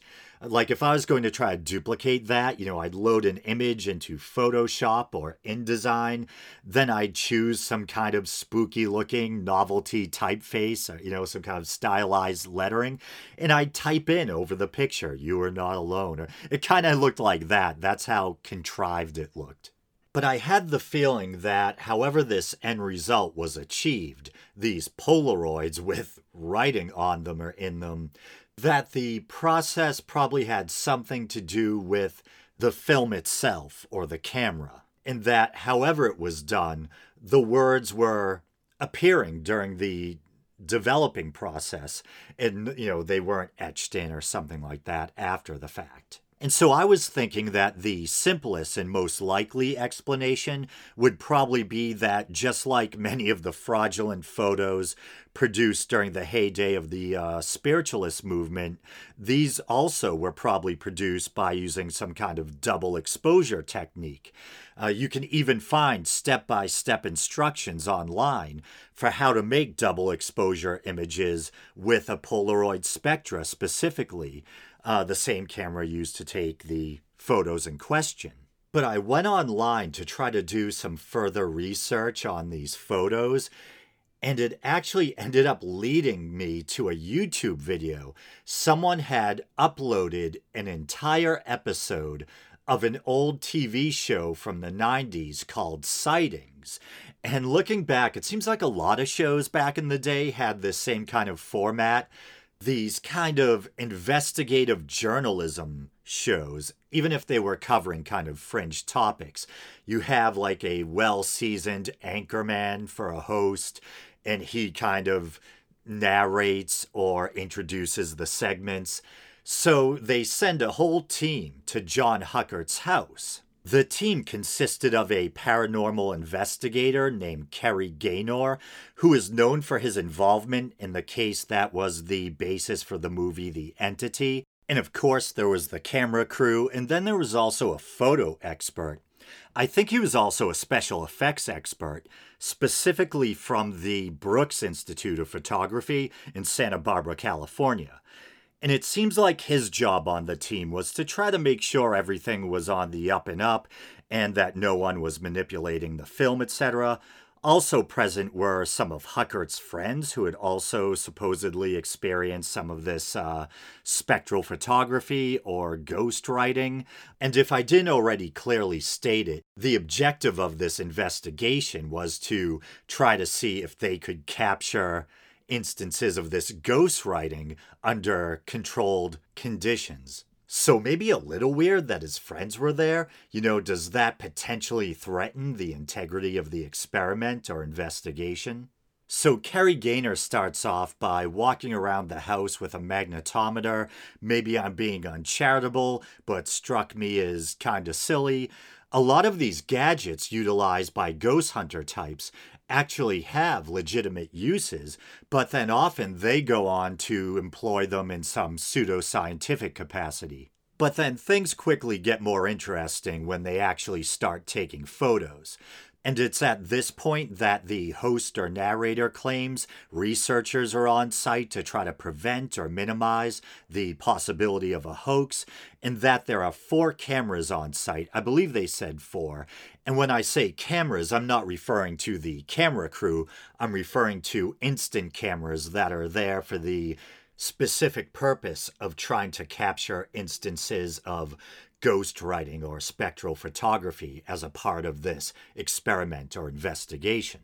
And he also states that there are supposedly unopened packs of film directly from Polaroid, and that everything has been checked and rechecked and carefully logged. And so, a female friend of Huckert's, whose name is Martha, and I think her affectionate nickname is Marty, uh, last name Elkin, I believe, was the first to snap a picture. And before doing so, she asked the question Are there good spirits or bad spirits? and the subsequent photo develops with a message on it reading, There are numerous remedial lemures. And so I've read a monster manual or two in my day. I'm a mythology buff. So I already knew what lemures are. Uh, they're a certain kind of spirit of the dead in Roman mythology, and it's also where one of my favorite animals, the lemur, uh, got their name. Supposedly, their nocturnal nature and strange appearance reminded the person who named them of the shades of the dead from Roman myth and literature. And I actually just looked it up, couldn't resist this digression. Uh, it was Swedish zoologist Carl Linnaeus, I think that's how you pronounce it, who named them in the 18th century. Apparently, it was the slender loris in particular that initially inspired the name. Then it became a kind of umbrella term or classification. He lumped the red slender loris, the ring tailed lemur, and the Philippine colugo? I have no idea, under the genus lemur. Okay, weird digression, I know. Anyway, so she asked if the spirit or spirits were good or bad. And the answer was once again, there are numerous remedial lemurs or lemur, le, remedial lemurs, remedial lemurs. I'm not sure about the pronunciation. Uh, remedial. Anyway, kind of a bizarre answer, but kind of makes sense, but also a bit strangely worded, like something you'd spell out with fridge magnets at 3 a.m. in the morning. Uh, but, but the impressive thing is that she took a photo and an image appeared that you know right there in the presence of the uh, the crew and investigators.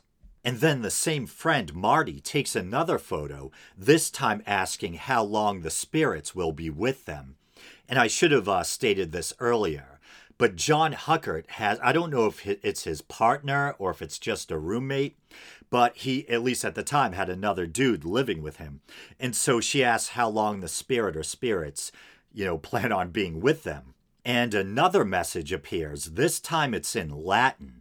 And when translated, reads something like, This is all over now. And this Marty person seems genuinely surprised by the results. So if it's a hoax, I don't get the feeling that she was directly involved. But I remember thinking, why Latin? That seems a little fishy to me. Latin is like the language you'd choose if you wanted to make it seem a bit more spooky or mysterious. This dead language used in religious rites, etc. But if you were a ghost of someone who died, you know, in a house in modern America, why would you suddenly go from English to Latin? But still pretty spooky, messages are seemingly appearing before everyone's eyes and the uh, even the photography expert seems to be a little spooked or perplexed himself. He's watching the photos eject from the camera and he's seeing the messages develop. He seemed particularly freaked by one of the images where he's in it and he sees this message mysteriously scrawled across a photo that he's in. And he states that he's starting to think there might be quote unquote something in the house. Then they go on to take a bunch of control photos, and they're all duds. None of them, you know, have any messages. But then, all of a sudden, another message appears. This time, the message is ad literam, meaning to the word or letter. The question being, what do you think of our modern technology as opposed to the technology of your day? I'm not even sure they ever established when this guy died. So, kind of a weird response to that question. And so I had been thinking to myself while watching this that if there is some kind of manipulation going on, maybe it's someone creating or supplying kind of generic answers so there's more flexibility as to whether it can be interpreted as working as a response or not. Uh, if you're too specific, the response might not fit. So, kind of like a magic eight ball thing going on, you know? And then someone asks, Why are you here? And the response is genius loci or genius loci, not sure what the proper Latin pronunciation is, which they interpret as meaning a kind of guardian spirit of a person or place. And I was somewhat familiar with the term, but I have to admit I wasn't sure of the exact definition. But when I looked it up, what I got was the presiding spirit or atmosphere of a place, or the presiding god of a place. It's also a term used in architecture to refer to, as I was just saying, the kind of spirit or atmosphere of a building or place.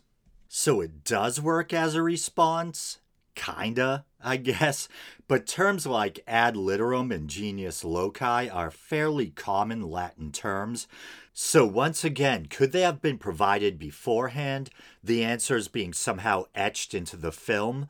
Or would that really have been impossible due to the supposed watchful eye of the uh, crew or team? And so ultimately, the film and the quote unquote camera, I put camera in quotes because the narrator or presenter says camera singular, whereas I thought there, you know, had been at least four cameras being used, but maybe I got the number wrong. Maybe it was four packs of film and just one camera. I'm not sure. But anyway, the film and the camera are sent to the Brooks Institute for further investigation by the photo expert who had been on the scene. Uh, he scans the images into a computer and at high resolution discovers that there seem to be fibers or hairs in the messages and finally identifies them as cotton fibers. And so he goes through the steps so quickly that it was a little hard to follow. But using this kind of long, involved process, he was able to create a message by using cotton to pull at the surface of a certain part of the film, then layers everything back, loads the film into the camera, takes a picture, and there you can see a message develops. And the word he chose was the name of the show, Sightings. So there's a Polaroid photo that looks just like one of Huckert's photos with the word Sightings across it. So he proved you can reproduce the effect by manipulating the film ahead of time and then taking a picture.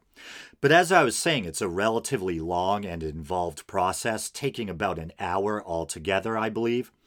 So it's one possible explanation, but how likely is it that this particular method was used that night, seeing as fresh packs of film were supposedly being used?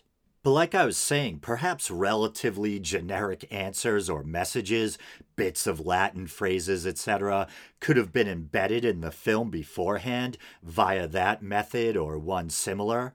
And we know that Huckert's friend or partner was also there, he had friends there. And there was even that long streak of control photos that were taken where there's no messages, then suddenly another message.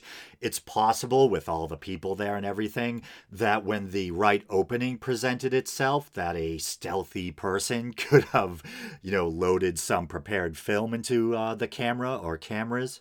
And then someone snaps a picture and the prepared message develops on the photo. And then later in that same episode of Sightings, they send a psychic to Huckert's house, and he's able to correctly guess the names of some of the people who had been connected to the house in the past. But hey, he could have gone to the town hall or hall of records beforehand and found the names just like Huckert had done. Uh, that one doesn't seem as impressive to me as the messages seeming to appear under controlled or supposedly controlled conditions. And then I found this next segment pretty interesting, but I'm not going to spend too much time on it because I feel like there just isn't that much to say. But it's about people having visions of deceased loved ones as they themselves near death. And so the man featured in this segment is a hospice doctor named Chris Kerr kind of this big, burly, older guy in a pickup truck who drives to the homes of end of life patients to check on them. And he also kind of collects their stories, you know, these stories of people seeing dead loved ones as they near the end. So, in a way, it sounds kind of ghoulish when I word it that way, but he actually seems like a pretty good guy. And with his burly frame and pickup truck, he kind of reminds me of a building inspector I know. And so, personally, I think this phenomenon he's investigating is a real phenomenon, and that people near the end do have quote unquote visions of deceased loved ones. The question, I guess, is are they supernatural or psychological in nature? Maybe there could even be a kind of neurochemical thing going on. And I put visions in quotation marks because I noticed that sometimes when he's talking to the patients, because they film him kind of interviewing real patients for the show, they're referring to these events as dreams taking place during sleep. And other times, it's hard to tell if they're talking about sleeping or waking experiences. And a couple of times, in fairness, they clearly do seem to be talking about something someone's seeing while awake, like an elderly woman seeing a deceased loved one sitting on the edge of her bed. And I know it's really heavy, but at one point they're talking to a kid who's dying of cancer. She's maybe in her early teens or something like that. Uh, to be honest, I'm pretty bad at guessing kids' ages, but she was having visions of her dog that had passed away. And once again, um, I don't know if this was something that was happening while she was asleep or awake, but they suggest in the show that since kids often haven't lost anyone yet that they've had a really strong bond with just because they haven't been uh, alive as long to, you know, lose people, they often instead have visions of deceased pets. But then I was thinking to myself that, you know, what seems weird is is if these are genuine supernatural experiences where people are actually encountering the spirits of dead relatives, why wouldn't children, similar to some NDE accounts, encounter dead relatives they never had the chance to meet? And maybe in some cases they do, to be fair, but that was just something that occurred to my skeptical brain while I was watching that particular segment. But if an afterlife does exist, they better let dogs in. Or to quote Will Rogers, if there are no dogs in heaven, then when I die, I want to go where they went. But it makes sense to me that people who are aware that they're nearing the end, that their minds would turn to deceased loved ones and thoughts of perhaps being reunited with them in an afterlife.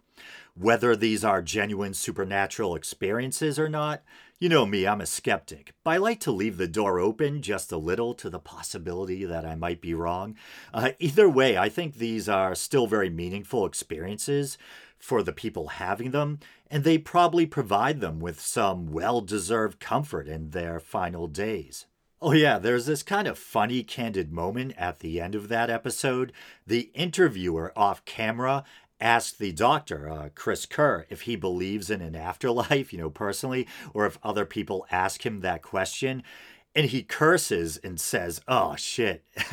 he says that he hates that question or something to that effect and saying, and I'm paraphrasing, that ironically, despite the type of research he's doing, he's not really someone who's interested in spirituality, doesn't even like horoscopes or that kind of thing, uh, but ends with saying that after studying the experiences of end of life patients for 20 years, he or you would be a fool not to believe there's something more. Uh, his take, not mine, but I think it is a phenomenon that does deserve to be taken seriously and researched further. And then finally, we get to the last of the six episodes, and this one focuses on reincarnation. And so this episode is proving to be so long, and not this episode of Surviving Death, this episode of The Week in Doubt, I mean, uh, that I'm having trouble remembering what little things I may have already have mentioned or gone over. But I believe I did already mention that episode I did on reincarnation several years back in my plan to re release it after I get this episode out, if I ever do. But the specific focus of that episode, as I think I already stated, was the reincarnation research of Ian Stevenson. And I bring that up again because the reincarnation episode of Surviving Death features a researcher by the name of Jim Tucker, who I believe was Ian Stevenson's protege and kind of took up uh, his, Stevenson's, mantle after he passed, including, I believe, his role at the University of Virginia's Division of Perceptual Studies. And a part of Jim Tucker's reincarnation research involves investigating cases of children who have possibly had past lives, interviewing the children, etc., and then following their progress as they get older. And according to Tucker, and I think I've heard other researchers say the same thing, supposedly there's a, a, small window of time, maybe in between roughly two to three years of age, where the past life recollections are the strongest or most vivid, and where the children, you know, really begin to talk about them. And then they kind of start to fade away by age six or seven, and the children kind of move on.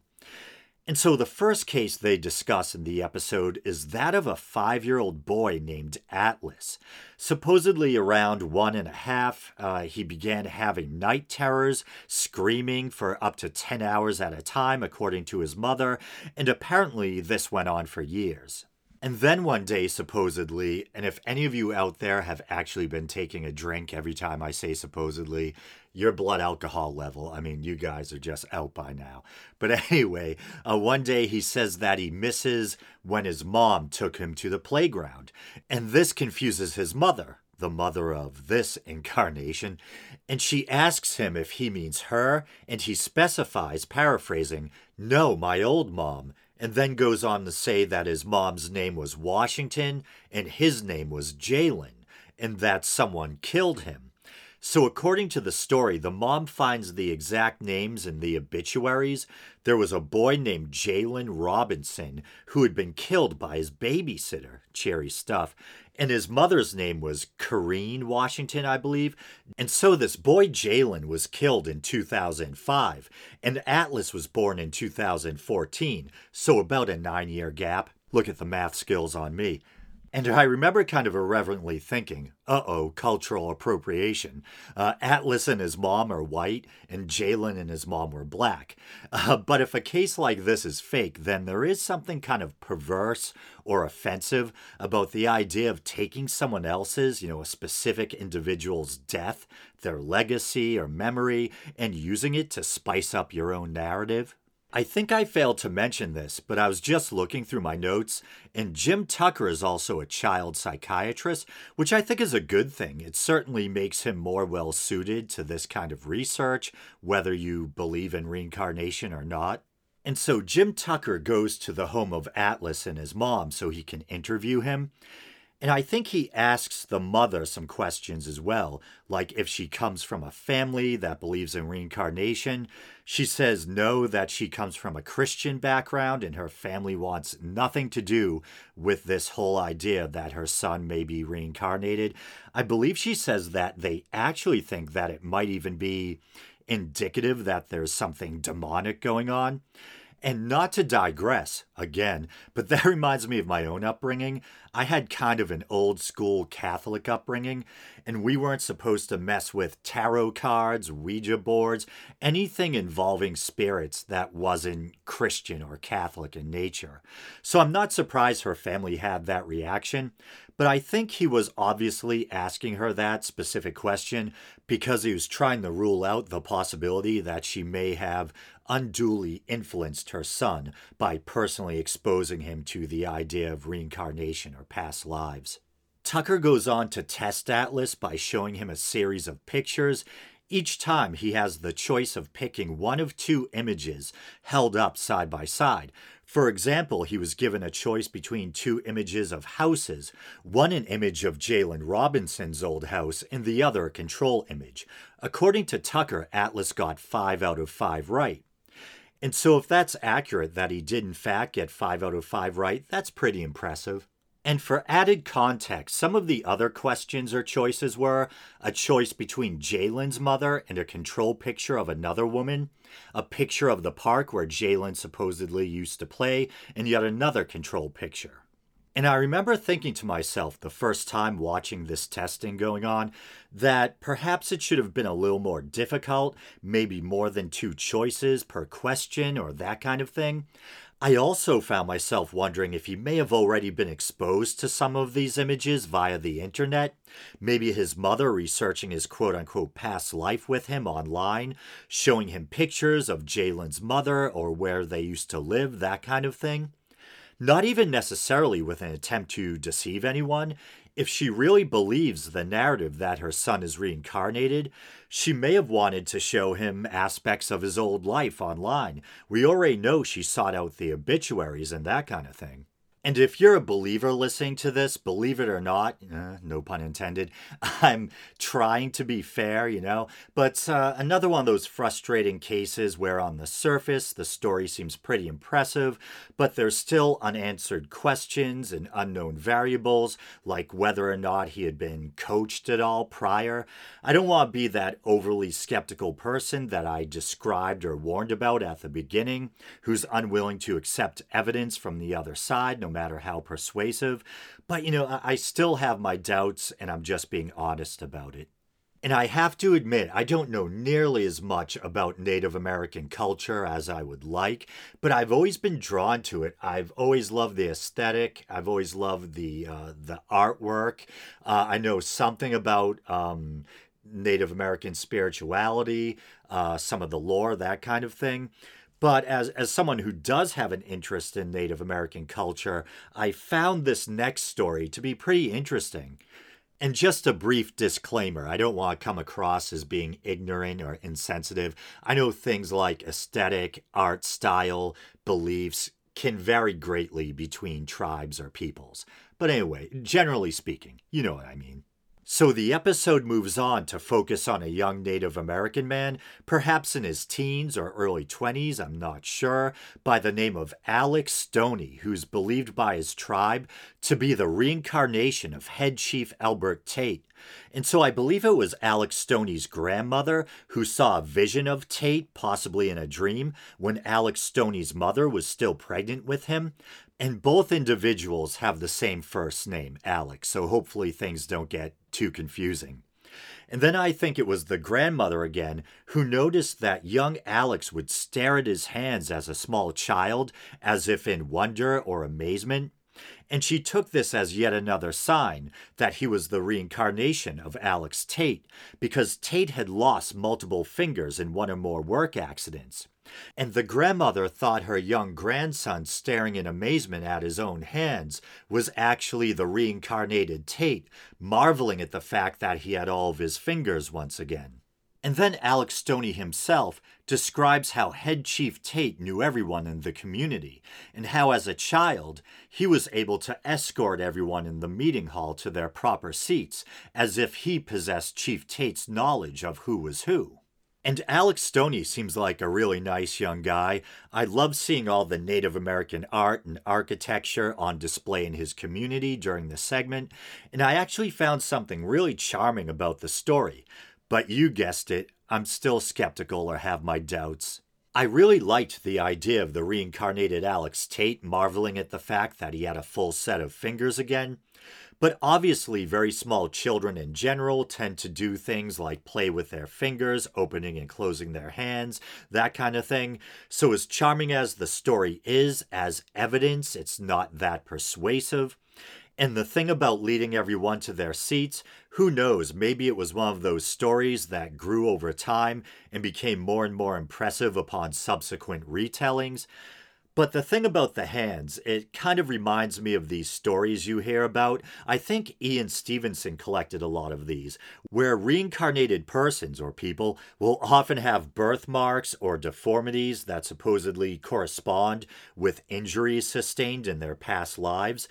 Once again, I'm skeptical, um, and yet I think it's a really fascinating idea. But for the sake of time, let's skip right to what is possibly the most compelling or convincing of the reincarnation stories featured in this series. And some of you may already be familiar with this one. It's a story often touted or put forward by believers in reincarnation due to how compelling or convincing it seems. And I think I may have also touched on this story in that old reincarnation episode I mentioned earlier. But it's the story of James Leininger, I think that's how you pronounce it, a boy who is supposedly the reincarnation of James M. Huston, a World War II fighter pilot who died when his plane was shot down by the Japanese during Iwo Jima. And Jim Tucker is involved in the case too. And it's funny, I remember when I first heard about this story, I think the kid was still really young, and now he's a big dude with facial hair. I found an old article on the case dating back to 2006, and I think it states he was six years old at the time. So he'd be in his early 20s now, I believe. And so the story goes that when James was a small boy, he loved toy airplanes, but then started having violent nightmares that he was trapped in a burning plane. His mother recalls him repeating the words, airplane crash on fire, little man can't get out. When asked who the little man was, he answered James. Seeing as his name was James, his mother didn't think it was too unusual, but he would go on to say that he was the quote unquote third James. Supposedly, he told his father that he had served on the Natoma and was shot down by the Japanese over Iwo Jima. And I believe the full or proper name of the vessel is the Natoma Bay. It was a small aircraft carrier. But his father researched the Natoma Bay and found that a fighter pilot by the name of James M. Huston had served aboard the vessel. The pilot's name was technically James M. Huston Jr., making young James Leininger the quote unquote third James. Furthermore, James had supposedly claimed prior to his father's research that he had had a best friend in his previous life by the name of Jack Larsen. His father discovered that there had indeed been an assistant armaments officer on board the Natoma Bay by that very name. There are other spooky tidbits, like James supposedly saying he felt like there were two people living inside of him, and his supposedly being able to name all the different planes in an aviation museum at the age of five or six. So, once again, we have one of these frustrating stories where, if taken at face value, it seems pretty darn impressive. Yet it's hard not to have lingering doubts. Things like is everyone involved remembering the timeline or order of events correctly? Could James have acquired some of the more impressive bits of knowledge after his father had already begun his research? And along those lines, I was actually reading a transcript from a Skeptoid episode on the topic, and rightly or wrongly, Brian Dunning, the host of Skeptoid, suggests that James's father actually pored through a book entitled The Battle for Iwo Jima with him. I'll read this excerpt. Another thing James had in common with many toddlers was recurring nightmares, his not surprisingly given his favorite toys, was that he was in an airplane that was crashing. He'd cry and scream and wake his parents. Sometimes it would happen five times a week. James's mother, Andrea, began to suspect that the nightmare was so traumatic because it had an extraordinary cause. Perhaps James had lived it in another life. By the time James was two and a half, he'd said the man crashing in the plane was named James, and that the plane was a Corsair, a famous WW 2 fighter plane in the Pacific. His parents reported that he even gave a partial name for the aircraft carrier he'd been on the USS Natoma Bay, an actual World War II escort carrier. Eventually, Andrea got a hold of a book on children who had lived past lives and studied it well, his father, Bruce, obsessively went through World War II records, trying to piece together the bits little James had offered into a consistent narrative. Bruce garnered further details from James by going through the book, The Battle for Iwo Jima, with him. Their conviction that little James had been a Corsair pilot named James from the Natoma Bay, who was shot down at Iwo Jima, was so strong that they even took him to a reunion of crew from the Natoma Bay. Eventually, the Leiningers wrote a 2009 book promoting their son as an actual case of reincarnation, titled Soul Survivor, S O U L. Although they clearly believe their son was reincarnated, the weaknesses in the story are apparent to the skeptical mind. All of the evidence is purely anecdotal and is practically the gold standard of confirmation bias and observational selection. The story as the public knows it was written by the parents themselves after nearly a decade of personally trying to confirm and prove their belief. Reading their book, I marveled that the only proof they gave over and over again is that there is no way a three year old could have ha- could have had knowledge of aircraft carriers or known the names of specific fighter planes. That's an insult to every three year old who ever lived. So that's the end of that Skeptoid excerpt. And then here's an excerpt from a CBS article which discusses how James's mother fairly early on turned to a counselor slash therapist who believes in reincarnation and whose advice may have led James's mother to reinforce or encourage the idea that he had a past life. Okay, so here it is. Then James's violent nightmares got worse, occurring three and four times a week three and four? Shouldn't it be three or four? Anyway, Andrea's mother suggested she look into the work of counselor and therapist Carol Bowman, who believes that the dead sometimes can be reborn. With guidance from Bowman, they began to encourage James to share his memories, and immediately, Andrea says, the nightmares started to become less frequent. James was also becoming more articulate about his apparent past, she said. Bowman said James was at the age when former lives are most easily recalled. And here's a quote They haven't had the cultural conditioning, the layering over the experience in this life, so the memories can percolate up more easily, she said. And so, once again, to reiterate, we have yet another story that seems spooky or impressive on the surface, but when you really dig down, you find that there's still, you know, plenty of room for doubt. And guess what? That concludes this episode of The Week in Doubt. As always, thank you for listening. And you guys know the drill. You can like the Facebook page, you can follow the show on Twitter, you can check out the YouTube channel. Maybe you're doing that now. And if you'd like to support what I do here monetarily, you can go to patreon.com slash The Week in Doubt and support what I do here for as little as 99 cents a month. All right, brothers and sisters, until next time.